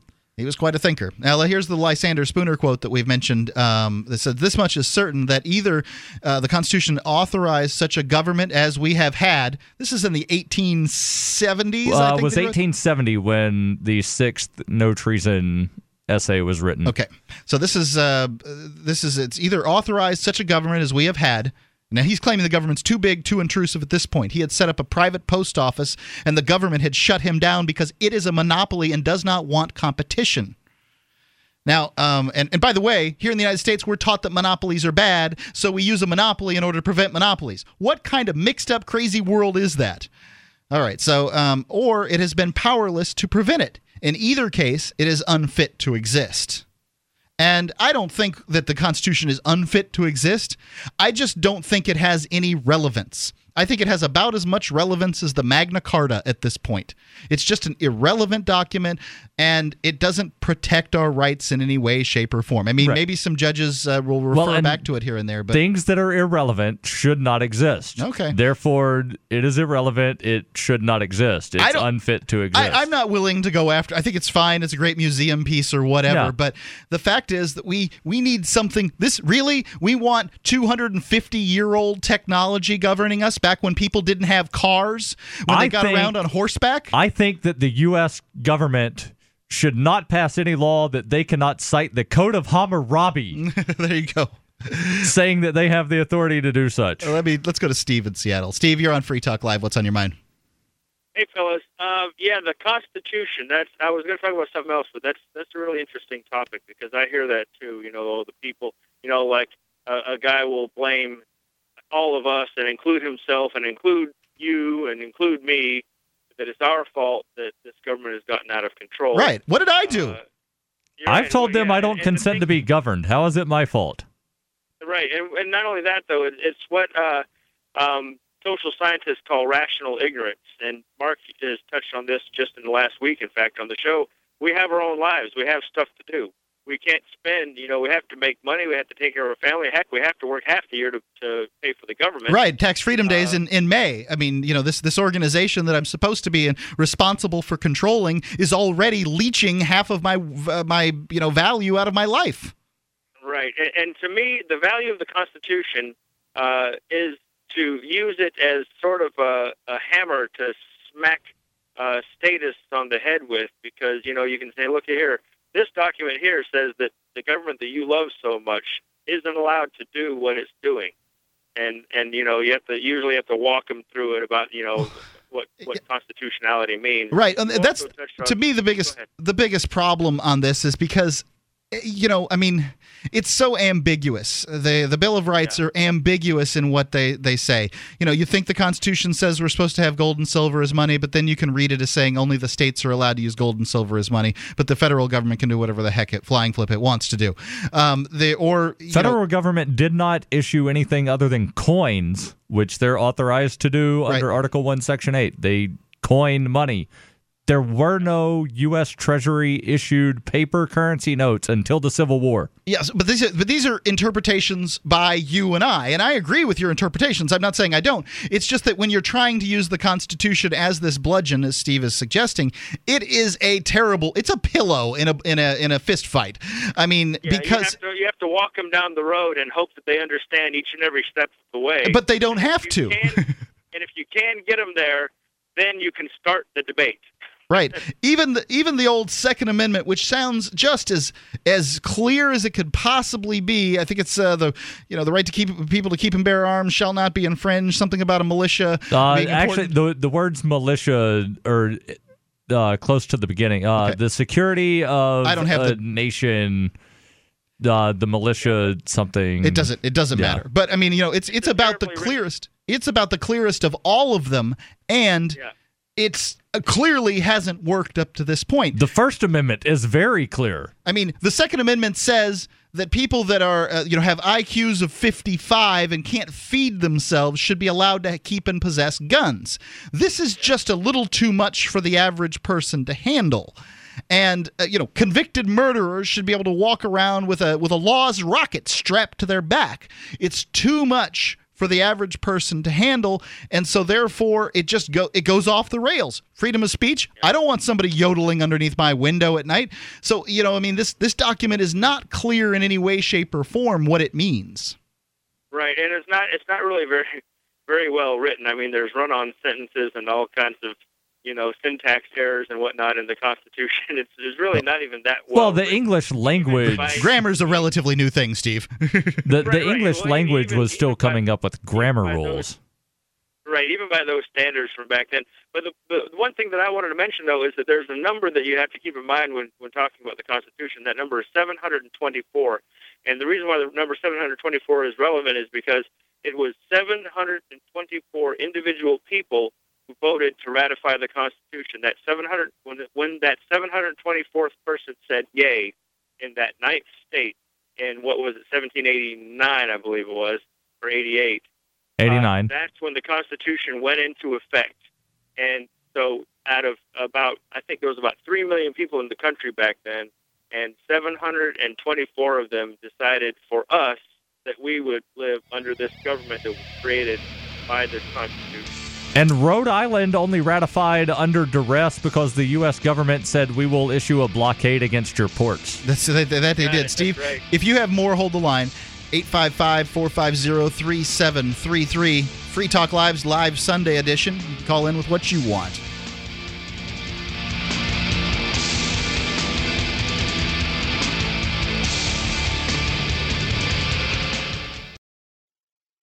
Here on Free Talk Live, we've been pretty excited about the Bitcoin. It's a decentralized, free market digital currency. You can learn more about it at weusecoins.com. But if you already have some Bitcoins and you'd like to spend them, you can spend them at spendbitcoins.com. When you spend Bitcoins on Amazon via spendbitcoins.com, Free Talk Live gets a cut. Or if you're an Australian trying to figure out how to buy Bitcoins, you can buy them with cash at au.spendbitcoins.com. Once again, that's spendbitcoins.com.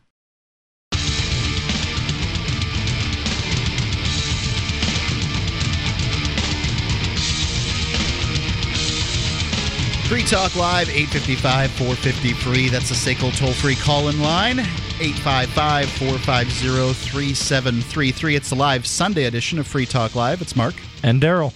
You can call in, talk about what you want to talk about here on Free Talk Live. That's what we do. You know, we th- there's there's a lot of problems going on with uh, freedom in the United States. Not a lot of solutions. Um, I heard a lot. This this for me for years was a problem. I mean, what are you going to do? We recommend to people vote libertarian. I mean, I'm for it and everything, but it's not like it's been a real solution uh, along the way. Um, there did somebody did come up with an idea. It's called the Free State Project. You can find out more at freestateproject.org. It's the idea of moving 20,000 liberty-loving individuals to one state. That state happens to be New Hampshire. New Hampshire has many advantages to it uh, as far as being the freest state in the union at this point, as rated by the Mercatus Center. And you can go find out more and get signed up to the Free State Project at freestateproject.org. I moved up early because I wanted to be involved and uh, you know see what was going on. But you needn't move until the 20,000th person signs, and it's five years after that. So it's freestateproject.org, and uh, you can go check it out. Get signed up. Let's go to Brent in Alabama. Brent, you're on Free Talk Live. What's on your mind? Oh, looks like Brent got some stage fright or some some kind of technical difficulty. I couldn't tell you. So, we're talking about uh, people have been calling in and talking about the Constitution and it's uh, you know how it you know it, it has all this relevance in our lives and you know people have failed to failed the Constitution it hasn't failed them and that kind of thing. But you've got a story, uh, Daryl, about the uh, what, what is it? The life of Uh, a slave. The Tale of the Slave. Yeah. It is from Robert Nozick's Anarchy, State, and Utopia. Uh, the version that I'm reading is posted online on the Duke University website, and they cite this as coming from pages 290 through 292 of Robert Nozick's Anarchy, State, and Utopia. It says, Consider the following sequence of cases, which we shall call the Tale of the Slave, and imagine that it is about you. There is a slave completely at the mercy of his brutal master's whim. He is Now that's what everybody thinks of as far as a slave goes, right? he often is cruelly beaten, called out in the middle of night, and so on. Step two. The master is kindlier and beats the slave only for stated infractions of his rules, So the- not the- fulfilling work quotas and so on. So the master has the rule of law that Yes. by which he abides. yes. Gotcha. Uh, otherwise, course, by the way, when uh, when when nobody when somebody sets the rule of law for themselves, they can uh, they can break it anytime they feel like. right. it. But A- and it- change. this is the magic world where the master abides by the rule of law Right. that he has set up for himself. Gotcha. And the master has now given the slave free time. Okay. So when you're not working for me or sleeping, you can do as you wish. gotcha. Step three the master has a group of slaves and he decides how things are to be allocated among them on nice grounds, taking into account their needs, merits, and so on. Step four the master allows his slaves four days on their own and requires them to work only three days a week on his land. It's pretty good, huh? The rest of the time is their own. That's uh, that kind of sounds like uh, tax freedom day on May in May, right? Right. Uh, step five the master allows his slaves to go off and work in the city or anywhere else they wish for wages. He requires only that they send him back three sevenths of their wages. So thirty percent, three sevenths. So that that's the same Still, as the three the, days the off. equivalent of three days' work. Okay, so it's kind of like tax freedom day in May. You pick your career, Sure. but you just give them the certain amount of money that you want, Yes. that they want. Okay. Uh, so and by the way, if they want three days, uh, three sevenths of your wages, then they can take four sevenths or five sevenths. It's really up to them. Right. Uh, takes three sevenths of the wages. He also retains the power to recall them to the plantation if some emergency threatens his land, and to raise or lower the three sevenths amount required to be turned over to him. And now that sounds like the draft. If uh, he can call them back to the land, uh, because Yes. well, you know that's that sounds like the draft to me. And he, he can raise or lower the tax from three sevenths, as you already Yep. mentioned. Gotcha. He further retains the rights to restrict the slaves from participating in certain dangerous activities that threaten his financial return. For example, mountain climbing or cigarette smoking. So, Gotcha. you know, it's for your safety Or um, it, and, and his financial, financial reward. right, his financial reward. So he, But they- it's for your safety. he- they can only trade with the people that they that he wants them to trade and trade what it is that the that they want them well, to trade. he, he also restricts activities that they can do for their safety. So sure. you, you must wear a seatbelt. You can't smoke right? Sure. for your safety. Go ahead. Uh, step six: the master allows all of his all of his ten thousand slaves, except you, to vote. Uh, and joint decisions are made by all of them. There is open discussion and so forth among them, and they have the power to determine to what uses to put whatever percentage of your and their earnings they decide to take. So you get to vote. Everybody gets to vote except for you. Right. Okay. Uh, and they get to you know. So now basically you have ten thousand slaves. Gotcha. Uh, what activities? thousand masters. Right, ten thousand mastered. What activities legitimately may be forbidden to you and also to them? And Robert Nozick says, "Let us pause in this sequence of cases to take stock. If the master contracts this transfer of power so that he cannot withdraw it, you have a change of masters. You now have 10,000 masters instead of just one. Rather, you have one 10,000 headed monster. That's or true. Master. Or monster, it could be. Perhaps the 10,000 will be even kindlier than the benevolent master in case 2. Still, they are your master. However, still, more can be done.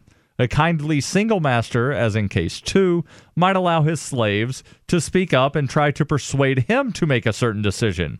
The 10,000 headed monster can do this also. Step 7. Though still not having the vote, you are now at liberty and given the right to enter the discussions of the 10,000 Okay. and to try to persuade them to adopt various policies and to treat you and themselves in a certain way. They then go off to vote and decide upon policies covering the vast range of their powers. Step 8. In appreciation of your useful contributions to the discussion, the 10,000 allow you to vote if they are deadlocked. They commit themselves to this procedure. After the discussion, you mark your vote on a slip of paper. They go off and vote. In, the, ra- very rare instance that uh, you might be able to break the vote. In the eventuality that there is an even divide, 5,000 for, 5,000 against, they look at your ballot and count it. This has never happened. They have never yet had the occasion to open your ballot. This is what it's like when you vote, by the way. a single master might also commit himself to letting his slaves decide an issue concerning him about which he, the master, was absolutely indifferent. Step nine they throw your vote in with theirs. If they are exactly tied, your vote will still carry the issue. Otherwise, it makes no difference in the electoral outcome. Indeed. The question is which transition from case one to case nine made this no longer the tale of a slave? None of them. Yeah, you're just a slave instead of slave to King George from in the 18 in the 1700s. You're a slave to the 10,000 headed, the 300 million headed monster that is yeah. the voting public in the United well, States. It, the movie The Patriot by Mel Gibson, there's an excellent quote where at the beginning he does not want to fight against the British. He says, "Why would I give up one master 3,000 miles away for 3,000 masters 1 mile away?" It's a good question. Adam in Kentucky, you're on Free Talk Live. What's on your mind? Hey, uh, I had a uh, quick comment about the uh, the Constitution thing. Sure. Actually, quick question. Uh, what would you guys advocate replacing with the Constitution if if the Constitution was made null and void tomorrow? Well, I think that you know, I mean, you're. It's a difficult question to answer, right? I mean, you know, like eh, what yeah. what magic? This is a magic world we're talking about. So exactly what parameters of this magic world do I get to have? Um, I would say that if you want to continue on with the document, the Constitution, and remember, the only way to amend this pro- is this this huge, c- crazy amendment process is you know make it easy make the, the lawmakers in, in washington have to come to a unanimous decision in order to pass a, pass a law one I mean, thing a, that was in the articles of confederation was yep. unanimous or unanimous consent. Right. I mean, if a law is so good, let's think about murder or rape or something like that, they should be able to come to some kind of conclusion on that law. It would also eliminate the two-party system, which is a uh, you know a big problem, and really slow the invasiveness of the government getting into our um, in, into our lives. Also, I would think it would be um, you know we should we should get rid of all these you know if you're going to start over tomorrow get rid of all the laws that you've got in place so that you can start over tomorrow. Adam i'm going to hold you through. You didn't get very much time to talk. Um, I, it's not really fair to bring him on for one minute ask one question then drop you. So hold the line please. 855-450-3733 we'll, we'll get adam's thoughts on what i've just tossed out there. But I think people should have liberty. I think they should be able to be free, and I think that they can come up with the best solutions inside the marketplace for themselves. Free Talk Live, 855 450 free. On Free Talk Live, we talk about investing in gold and silver as a hedge against inflation, investment, and barter currency. We've teamed up with Midas Resources to offer you some great rates on some hand-picked gold and silver pieces. U.S. Eagles, British Sovereigns, 20 francs, Lakota Nation silver rounds, Montana silver reserves, and Walking Liberty halves. Call 877-857-9938 or go to gold.freetalklive.com. The shipping is the same for one as it is for 20, so try to get as many as you can all at once. gold.freetalklive.com.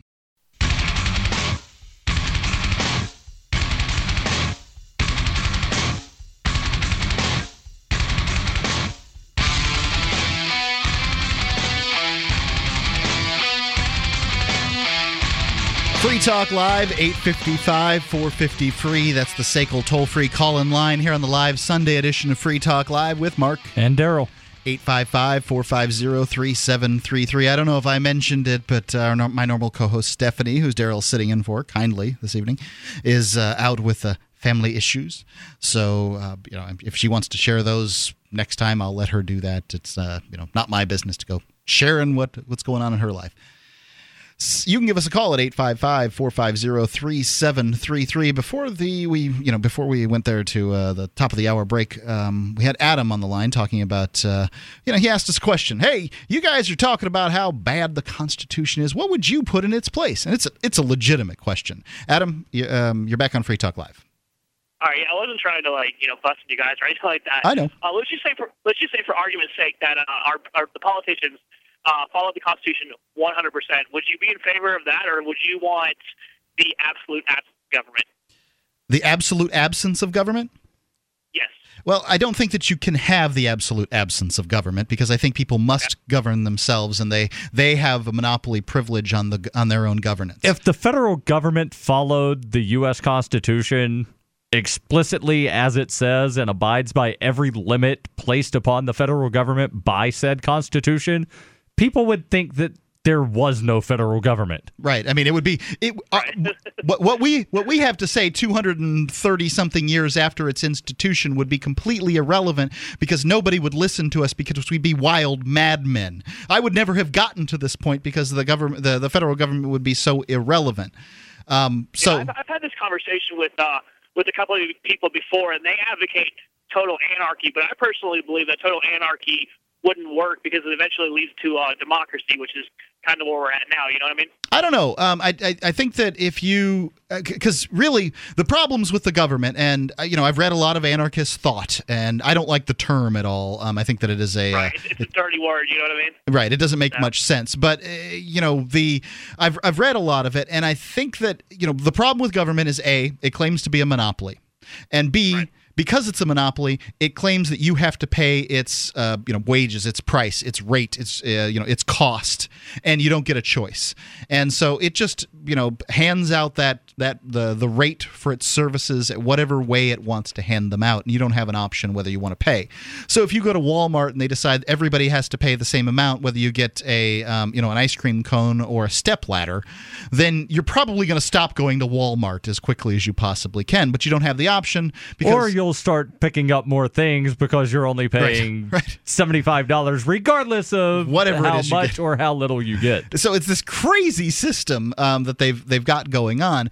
And I don't know if you had uh, like if whatever you know the federal government, uh, the U, the UN, the federal government, the state governments, the municipal governments, and whatever housing association and the county governments and the, you know all these other governments collapsed in one day, which is insane.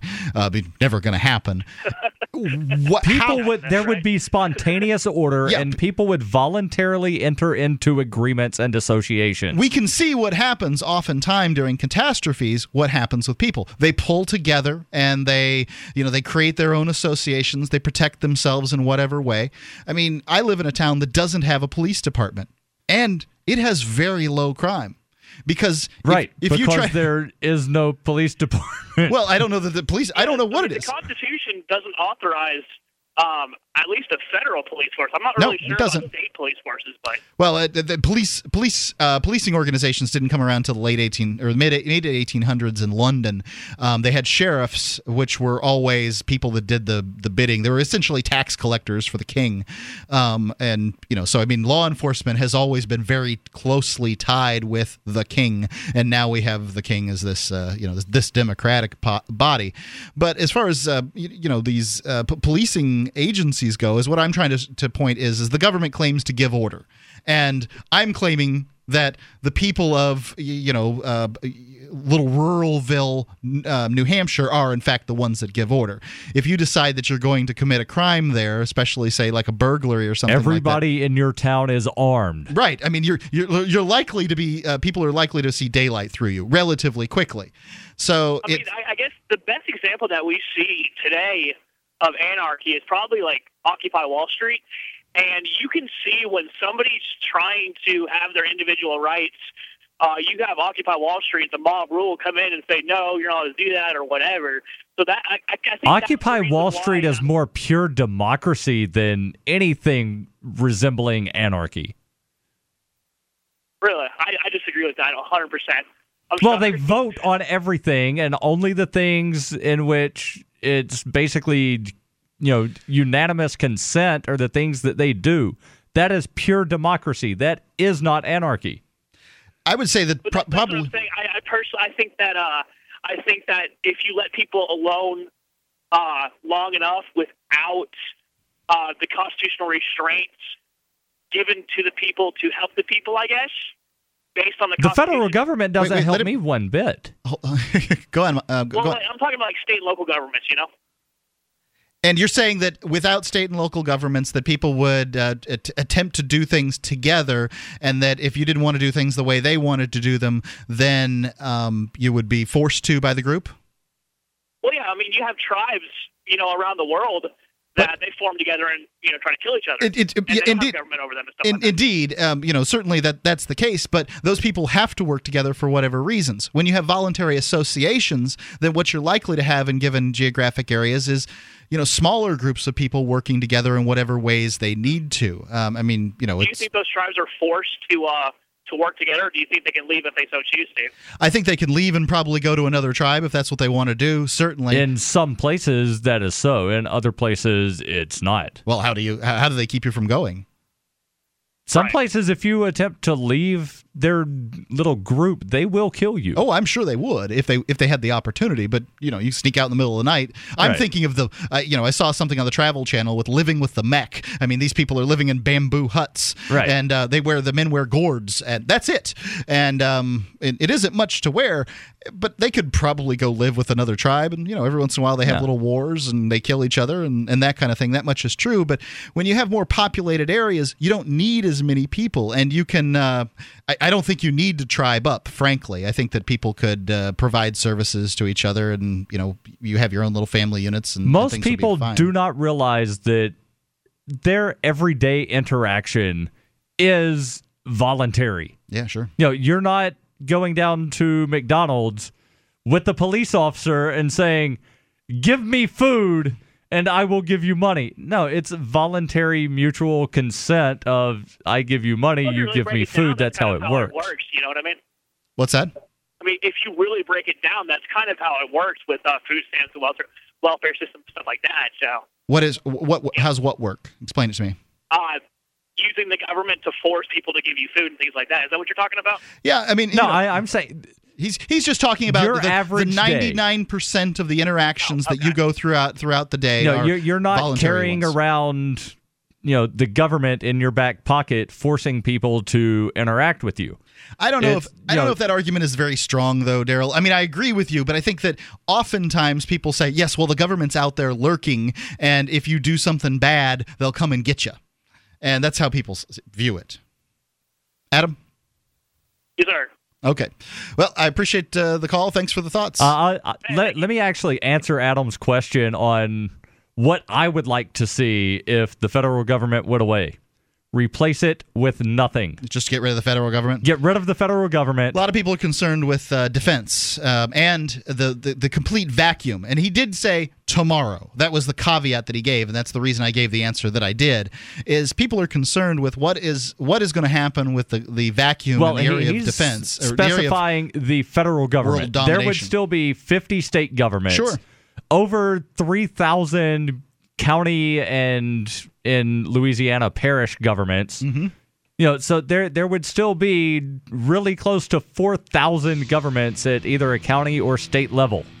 Do do you want them having uh, aircraft carriers? I mean, where the aircraft carriers go? you know, I don't want anybody having an aircraft carrier, but if you decide that you want one for your personal defense, I'm fine with that. I think there's about a dozen of those things floating around. Somebody owns them at this point.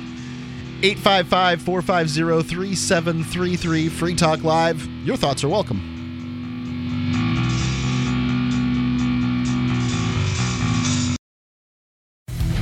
As a smoker, you know traditional cigarettes are unhealthy, and the taxes feed the very beast stealing your freedom to smoke.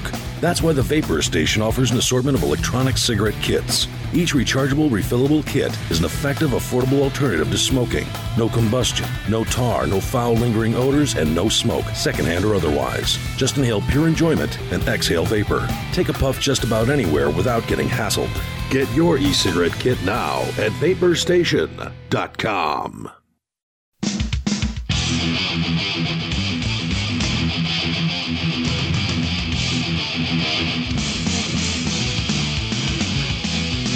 Free Talk Live, 855 450 free. That's the SACL toll free call in line here on the live Sunday edition of Free Talk Live. You can call in, talk about whatever you want to talk about. It's Mark with you. And Daryl.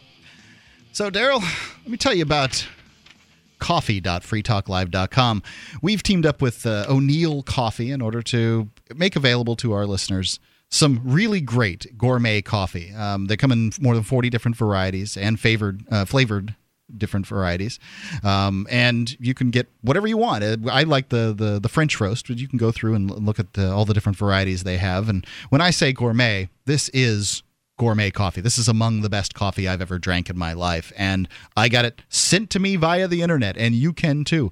Also, it doesn't cost very much. They don't have the uh, all the, the bricks and mortar cost that say Starbucks might have. Not that uh, Starbucks is the best coffee in the world, but you know the, the uh, you know the, the, they don't have the costs in there. They send it directly to you for orders of seventy five dollars or more. They give uh, free shipping and a free mug. It's it's well worth trying out and you know take care of that coffee habit. Help Free Talk Live in the process. It's coffee.freetalklive.com. Let's go to Mike in Michigan. Mike, you're on Free Talk Live. What's on your mind? Hello, sir. Yes, uh, the that uh, asked me whether Can you talk right into your phone, Mike? I, I is that any better, sir? Yeah, that's good. Okay. Uh, there was a fellow that asked uh, what what ought to replace uh, this, you know, in, in in some sort of vacuum. Reminds me of a, a, a guy that uh, went to the doctor.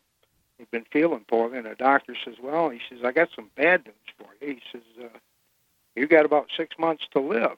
He says, "There's good news though." He says, "I can operate and save your life." He says, "Well, what do you got to do?" He says, "You got to take out this uh, this big big thing here. You Have to do surgery and it'll save your life." The guy says, "Well, what are you going to replace it with?" right. the the federal government is a tumor, and with what do you replace that tumor with? It's a disease, yeah. And and there's a fellow. I wish I had thought of the statement, he said, uh, "Government is a disease masquerading as its own cure." Yeah, yeah. Harry Browne it's uh, said that uh, government breaks your leg and then gives you a crutch, And Um, says, Aren't you glad we were here to give you this crutch? right. and uh, that's that was the libertarian candidate for 1996 and 2000. And 2000. Yeah. Well, I'll, I'll let you go. I just wanted to uh, chime in. Thank you, Mike. I Thank you. appreciate the call. Uh, you know, and, and that's you know, it's it's really it's really a great question. I mean, what what happens in the absence of these things? Uh, the you know these and the invasiveness of the government and the uh, the theft perpetu- perpetuated by the IRS and all these other taxing bodies that go with the, the government. And I don't know, but I can tell you what's right and what's wrong, and it's wrong to steal from people. And when you take money from somebody or threaten somebody in order to give them to give you give you money, that's called robbery. And unless you're the government.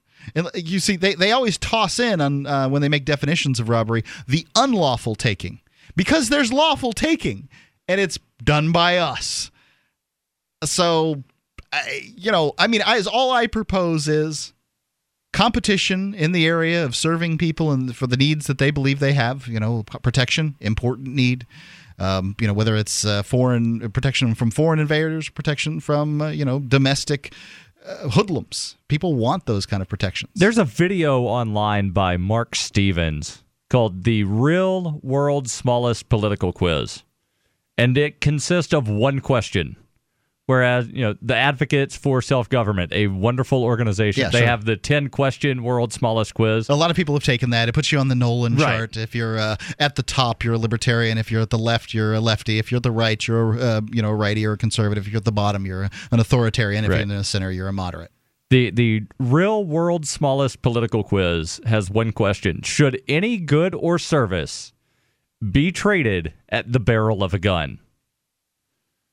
I, you know, uh, one might uh, say that contracts are supposed to could could be enforced at the barrel of a gun, um, but I guess that's not the trading point, is it? No. Yeah. You know, so basically, should you be able to go into any restaurant, point a gun at them, and say, "Give me food"? No. No. Should you be able to go to anyone, point a gun at them, and say, "Give me your money"? No. But that's exactly what government does. And you, you know, I mean, Although the you know, in most cases, the gun pointed at you by the government is the invisible gun. Right, it's, not- invisible. It's a it's a gun that'll be pointed if that situation arises. Right. and you know, in your circumstance, uh, you know, I you know, people going. I don't imagine too many people demand to be uh, seated at restaurants, but there's all kinds of, of programs out there, whether it's uh, you know the military or you know whatever social programs or Medicare, Medicaid, um, you know these things that are instituted by people that are demanding that you pay. I mean, Medicare is completely insolvent. Right. People are getting it right now, paid a quarter in for every dollar they're receiving. What kind of insanity is that? And I saw a bumper sticker. Actually, it was two bumper stickers uh, a couple days ago on one of the roads here locally. It said, "Got Medicare? Thank a Democrat. Got Social Security? Thank a Democrat." Yeah, I, I don't want either of those. Right. Well, the thing is, is I've actually opted out of Social Security. I mean, a lot of people say, "How'd you do that?" Well, I read You're a letter. self-employed. Yeah, I read a letter one time from the Social Security Administration. A friend of mine had, you know, some guy I knew, I guess, is, you know, sent these letters back and forth. It looked really legitimate. He had several of them lined up in a in a uh, in a folder where he showed, you know, that you know, first I wrote him this, and they said that, and finally they said that no, there is no responsibility to pay. And when you think about it, and I did. Who have you ever heard of going to jail for dodging Social Security? Well, here, here's my question: For those of us who are not self-employed, how do we convince No, our yeah. employer to not steal from us? I don't know in how the in the of Uncle world. Sam. Yeah, I have no idea how you would get a mainstream employer. I, I found a way to not have the federal income tax taken out of my pay. Don't you, don't you just write exempt or something on File the, exempt. Uh, What is it? W Uh, the W four. W four form. Yeah, file exempt. They will not withhold federal income tax, but they still take the Medicare and Social Security. So, I mean, doesn't that just light up their little radar saying, hey, this person's filing exempt? Are they exempt? Because the only people that are exempt are like foreign nationals uh, No. working legally in the United States, right? Uh, anyone who uh, received all of the money stolen from them by Uncle Sam in the previous year Uh huh. can file exempt. I see. So if you make so little that they give it all back? Right. Well, and that's if interesting. you That's a lot of manipulate- people. More than if you almost half of manipulate the their people. system, you can make sure that you always get back what they take from you. Then you can file exempt, and then all of your earnings are not taxable.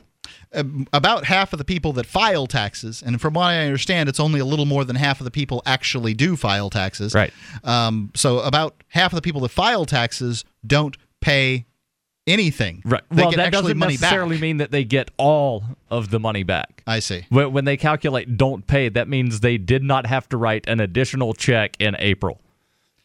Okay. Um, I don't think that that's no, no. That's not that's not what that means. Actually, they pay no income tax. Only about twenty seven percent of working adults pay federal Be- because the way that I've actually read the studies is it showed you know half of the people paid no additional in April. No. It doesn't mean that they got everything back. Now that's not but true. there, there still is a large percentage of those that filed. I've that had the tax foundation on a everything couple of times, and I have grilled and grilled them.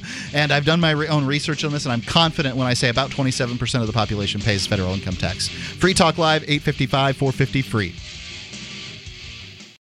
Bardo Fest is a camping gathering at Bardo Farm, an off the grid, eco friendly farm in Croydon, New Hampshire. Attendees will enjoy live music performances, sustainability workshops, comedy, firearms education, terrific farm raised food, vendors, and camping under the stars. Treat yourself and relax at Bardo Fest, May 25th through the 28th. A full festival pass, including camping, is just $50. Go to bardoproject.com. B A R D O project.com.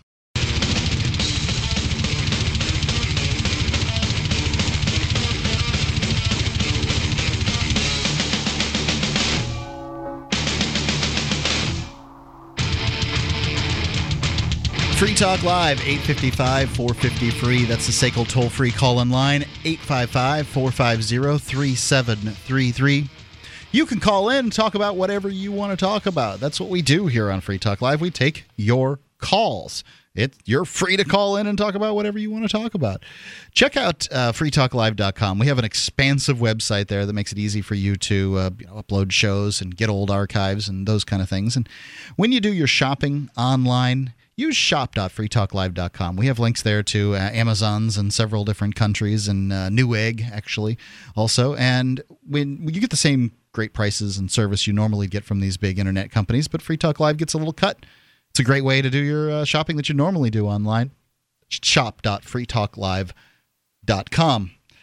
So I've got a story here from Pixiq, P I X I Q.com, about a fella who apparently John Nix pulled out his cell phone after spotting what he thought was a gang of thugs mugging a man in a parking lot in North Carolina shopping mall last week. The former city council candidate ended up in jail after the men who were in street clothes turned out to be cops arresting a suspected shoplifter. Strange how a mugging looks so much like a shoplifting, huh? Or I mean, a mugging looks so much like a beat. Uh, uh, yeah, the the mugging looks like the, the the the arresting looks like a mugging.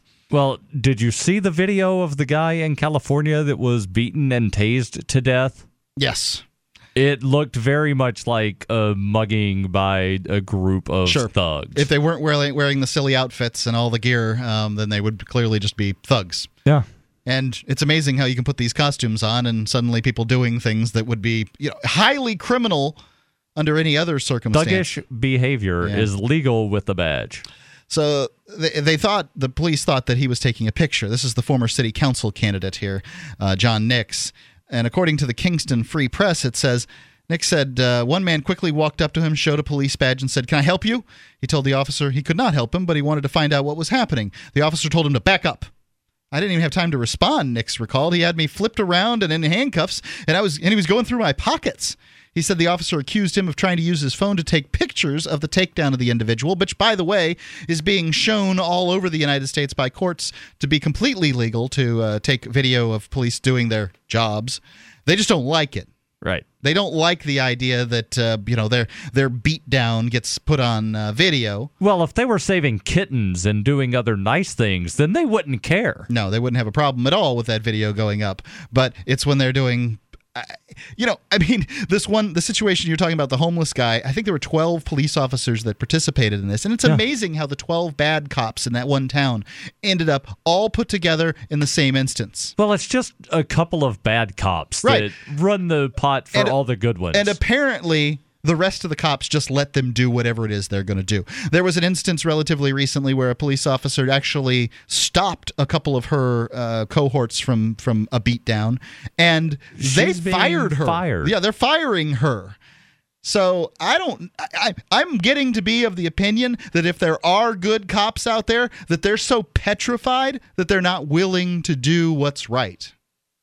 I, I, I mean, I, I, I don't know. That's just what I'm beginning to see from the news. the here. good cops quit or get fired. So this uh, this former city council uh, you know, guy, former city council candidate, was arrested for trying to make a 911 call, and um, I guess trying to take pictures, but he wasn't even trying to take pictures. It's ins- it's an insane story. Let's go to your calls. Uh, we've got uh, Noon calling in from Connecticut. Noon, you're on Free Talk Live. Hey, how you guys doing today? This is Jay Noon. This is Jay Noon.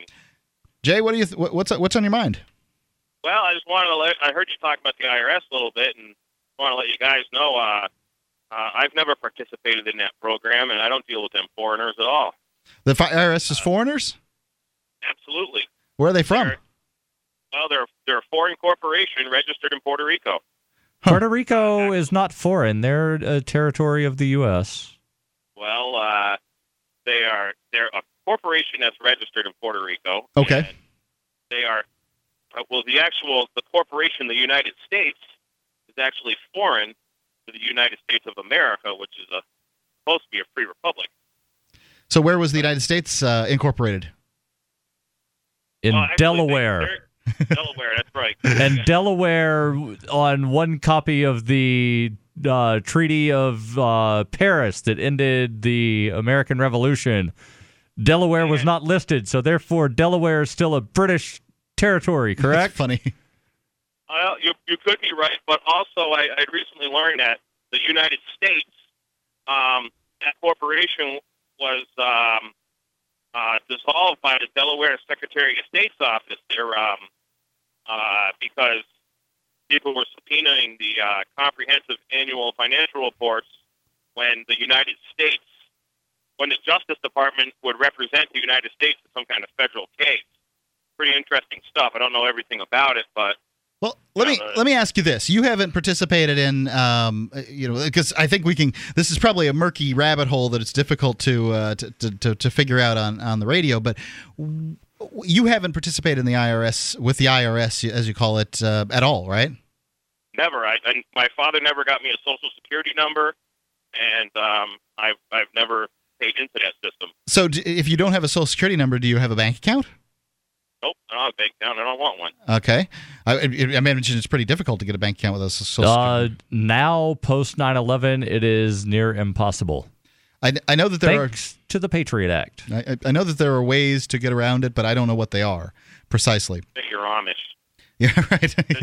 There's I, I know Amish people who have no social security number, and they tell me they have a bank account. I don't think they lie about it. no, I don't imagine they would. So what? Have you, Anyone with the bank account open prior to the passage of the Patriot Act, if they did not supply a socialist security number or some other taxpayer ID number, they were grandfathered in, though the bank is sort of pushy of, hey, we need your slave ID number. yeah, they'd love to have that. So has the IRS ever given you send you any love letters, Jay? Actually, the only one time I, I know I've ever talked to one once, and as you guys know, I'm in the hay and horse business, and I um I was I sell actually hay to corporations, nonprofits, and Hay. uh, one of them Right. hay hay as in horses. Right. Hay's for horses, better for cows, that kind of hay. Anyways, um, Girl Scouts of Connecticut of America, the Connecticut uh, one, they had a uh, real hardcore accountant who insisted I was defrauding the nation because I don't have a social security number and didn't pay taxes, and they wanted to 1099 me, and which is fine. I just give them my name and I give them a, uh, an, an address, and um, you know, I don't have a social security number. So they actually called. She called someone she personally knew in the IRS. She said, I talked to that guy on a speakerphone, and that guy's like, "Well, if you don't have a social security number, there's nothing against the law. There's nothing illegal about that. He is just not a taxpayer. So on the um, social security number line for the 1099, just write in old order Amish, and he's all set. And this lady starts flipping out on this guy on the phone. Oh, he's defrauding America, blah blah blah. You know, this that and the other thing. And and the guy, the IRS agent goes, no, no, it's fine. I mean, you know, it's just it's just the way you do it. Not everybody participates. So ever since he said that everybody participates, that's where I say I don't participate. Just like with the property tax deal, I'm not a property tax protester. I'm a property tax non-participant. So And, uh, and and you don't pay property taxes either, although you do work for your local uh, volunteer fire department, which I, I find very interesting. The paycheck that they would give you is like larger than the portion of your property taxes they want to collect, or something like that. It's it's it's a very interesting story. that's. Now, um, and and th- this is a person who's defrauding everybody, right? Like working for the volunteer fire department. But the you know, is this old order Amish? I mean, is that a telling a lie, or is that just the the trick to get out of paying taxes? Uh, no, there's really no trick because there's no one's required to pay the taxes. And if uh, Reagan in 1986 put together this thing called the Grace Commission to audit the IRS, and everybody should Google Grace Commission. Grace Commission Grace, From 1984, yes. Yeah, something like that. And they determined that uh, the IRS is supposed to contribute, provide nickel to any government service. Um, it's just a collection agency for the Federal Reserve Bank or Thanks. the IMF. Thanks for the call, uh, Jay. Appreciate it. It's amazing stuff. 855 450 3733. Free Talk Live.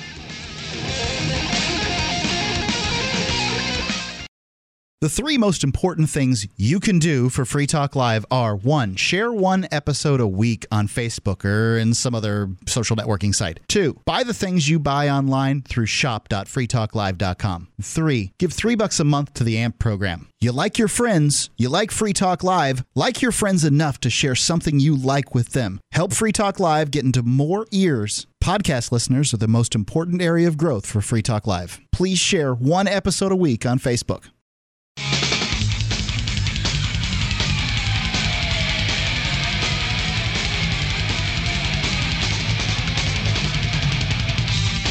Free Talk Live, 855 450 free. That's the SACL toll free call in line here. The this is the final segment of the uh, three hour live Sunday edition of Free Talk Live with Mark. And Daryl. You can call in. We might be able to squeeze you in. Uh, but um, real quick about Free Talk Live. Free Talk Live is, um, you know, we're a little unusual in the world of commercial radio. Most commercial radio programs, they uh, tell you if you want things like archives or special access or anything like that to the website, you've got to pay, you know, five, six, seven, eight, nine, ten dollars a month and to be a part of the little program. We give all those things to you for free and say that if you want to be part of our amplifier program to give us three bucks a month. Now we do give a couple of perks in there. Um, you know there's the amp only call in line and the commercial free amp only podcast and you know some more things. But go to amp.freetalklive.com and support free talk live if uh, you like the ideas of liberty because i really do believe that free talk live is the single most effective way to bring the ideas of liberty to the average person. How many other nationally syndicated radio programs out there are talking about these ideas seven days a week. And I don't think there's any. Let's go to Mark calling in from New Mexico. Mark, you're on Free Talk Live. Hi, good evening, guys. Hey, uh, last week, um, some guy called in and he said, and I believe it was you, Mark, that, that cornered him and he didn't have an answer, but he said, uh, I like Ron Paul, except I don't believe in his foreign policy. And you said, oh, really? Well, what's his foreign policy? And he couldn't really come up with an answer because that's just a talking point that people use against Ron Paul. They really don't know what his foreign policy is. Right. But our founding fathers' foreign policy is the same as Ron Paul's foreign policy. It's the truth. Thomas Jefferson was an isolationist. Well, you know, I mean, at, at the Not time, an isolationist, a non-interventionist. Well, I think that Th- Thomas Jefferson probably, at the time, the United States really was much more isolationist because it had to be. Nobody cared to trade. They weren't the biggest economy in the world, so we had to be much more self-sufficient. Now we're a non, uh, you know, I would love to see more non-intervention from the, the government, but they feel that it's, you know, they, we got to do this, otherwise the world's going to explode. Right, and you know what? The guy, a few callers back, the guy said something, and, and you and one of you brought up the point. Well, one of the things people are concerned about is is national defense. Well, the citizens are the nation's defense. Yep. I Should mean, if be. we're not over policing the world, we don't need aircraft carriers. You know, I wonder when you. So I, I concur largely that if the United States just operated with a uh, essentially a militia and even a, a disorganized militia, I mean there are 300 million guns in the United States for 300 million people.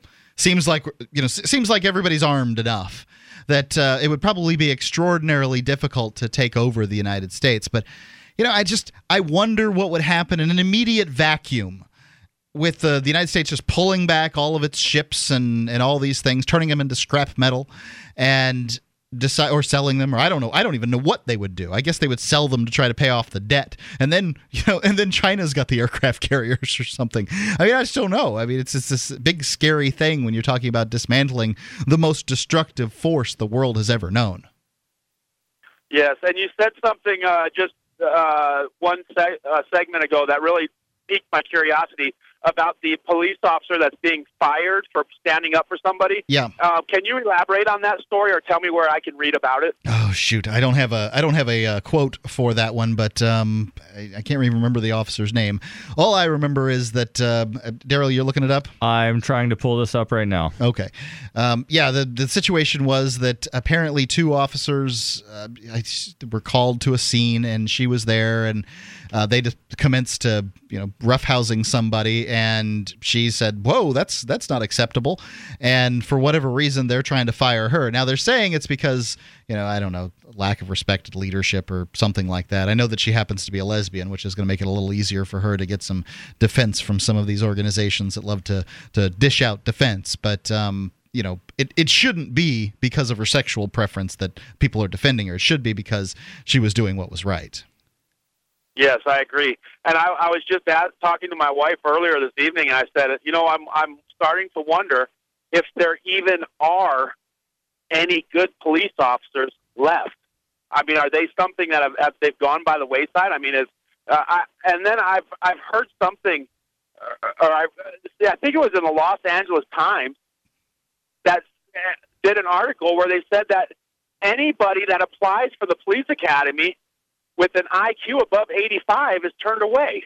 Oh, that's. Uh, I think it was 120, and it's only some places. I've that- actually heard 105 and 100. and- I, I've heard uh, different numbers. I don't think 85. I mean, you're talking mouth breather there. Um, the.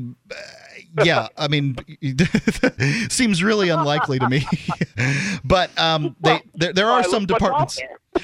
There are some departments that won't take you if your IQ is too high. There are other departments that won't take you if you're, you know, not degreed enough too. So it's different departments in different places. I guess uh, attempting to, uh, you know, do you know get different, you know, have different sorts of departments. Some people don't want, uh, you know, police officers that think, and some people do, and you know, d- different ideas there. But I do think that it's very tough for the person who thought that he was going to get in and or he or she was going to get in and, and serve the public and now they find out that you know the the police department isn't what they you know their their their superiors have them busy trying to make money because that's what it seems to be about for police departments uh, you know either drug confiscations or giving tickets out for people who are you know exceeding the speed limit or whatever or rolling through stop signs things like that rather than trying to find you know those missing people that are on their list or solve that murder that's uh, that you know was 6 months old or whatever. It doesn't seem like they're doing much of that.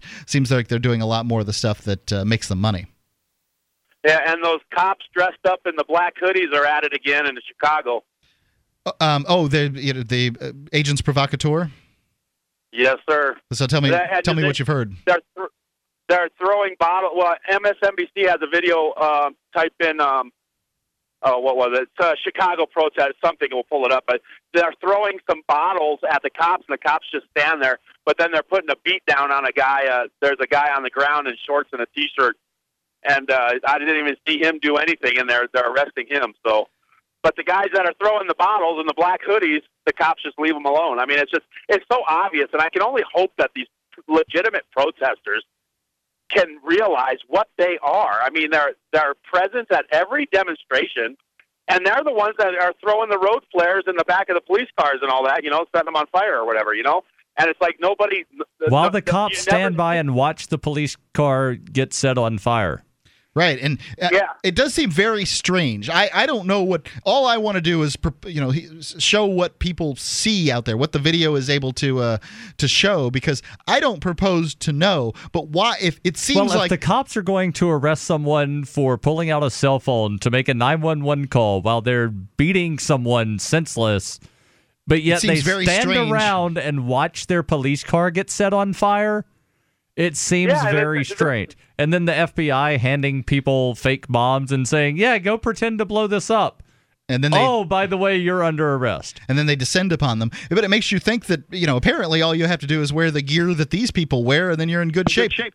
The police officer being fired is Regina Tasca. That's T A S C A from Bogota, New Jersey. It's it's like Bogota or something like that. It's it's spelled it's spelled a little. It looks like Bogota, but there's like one vowel missing It's it. actually spelled the same way B O G O T A. Okay. Um, I maybe, maybe the first time I saw it, it was misspelled or something. But uh, uh, the, so what is it, Regina? Regina Tasca. Do you have the story real quick? Uh, yes, uh, this is from Wonkette.com. I am not familiar with the source, but I'm it says it. Uh, Bogota, New Jersey police officer Regina Tasca responded to a call about a young man who was being erratic. She was supposed to transport him to the hospital. Two of her fellow officers, though, thought they were more supposed to jump on him and kick him in the head. That always helps people that are mentally ill. Uh, and expletive, you know, the law. Tasca jumped in and managed to pry the officers off the young man. What do you suppose has happened since? A commendation? Maybe. Definitely a commendation, right? No, of course not. She has been suspended for psychologically unfit behavior. Yeah. Stopping her fellow officers from administering a kicking to sleep of a, a person who is mentally ill. And, uh, you know, I, I applaud this lady because this is exactly what would happen to most police officers if they intervene in these circumstances. And i'm sad to say that these circumstances are far too common. I'm not i don't know that every instance where a police officer is called in this country somebody's going to get beat down. I'm not claiming that at all. But i am saying that it is far too common. This is my job. Yeah. and I, I report on this stuff and i see it constantly. And sadly what i don't see is other police officers attempting to stop the behavior of course not. Uh, you know, you can check out more at freetalklive.com, where in the meantime, uh, we'll be back in uh, 21 hours. Free Talk Live.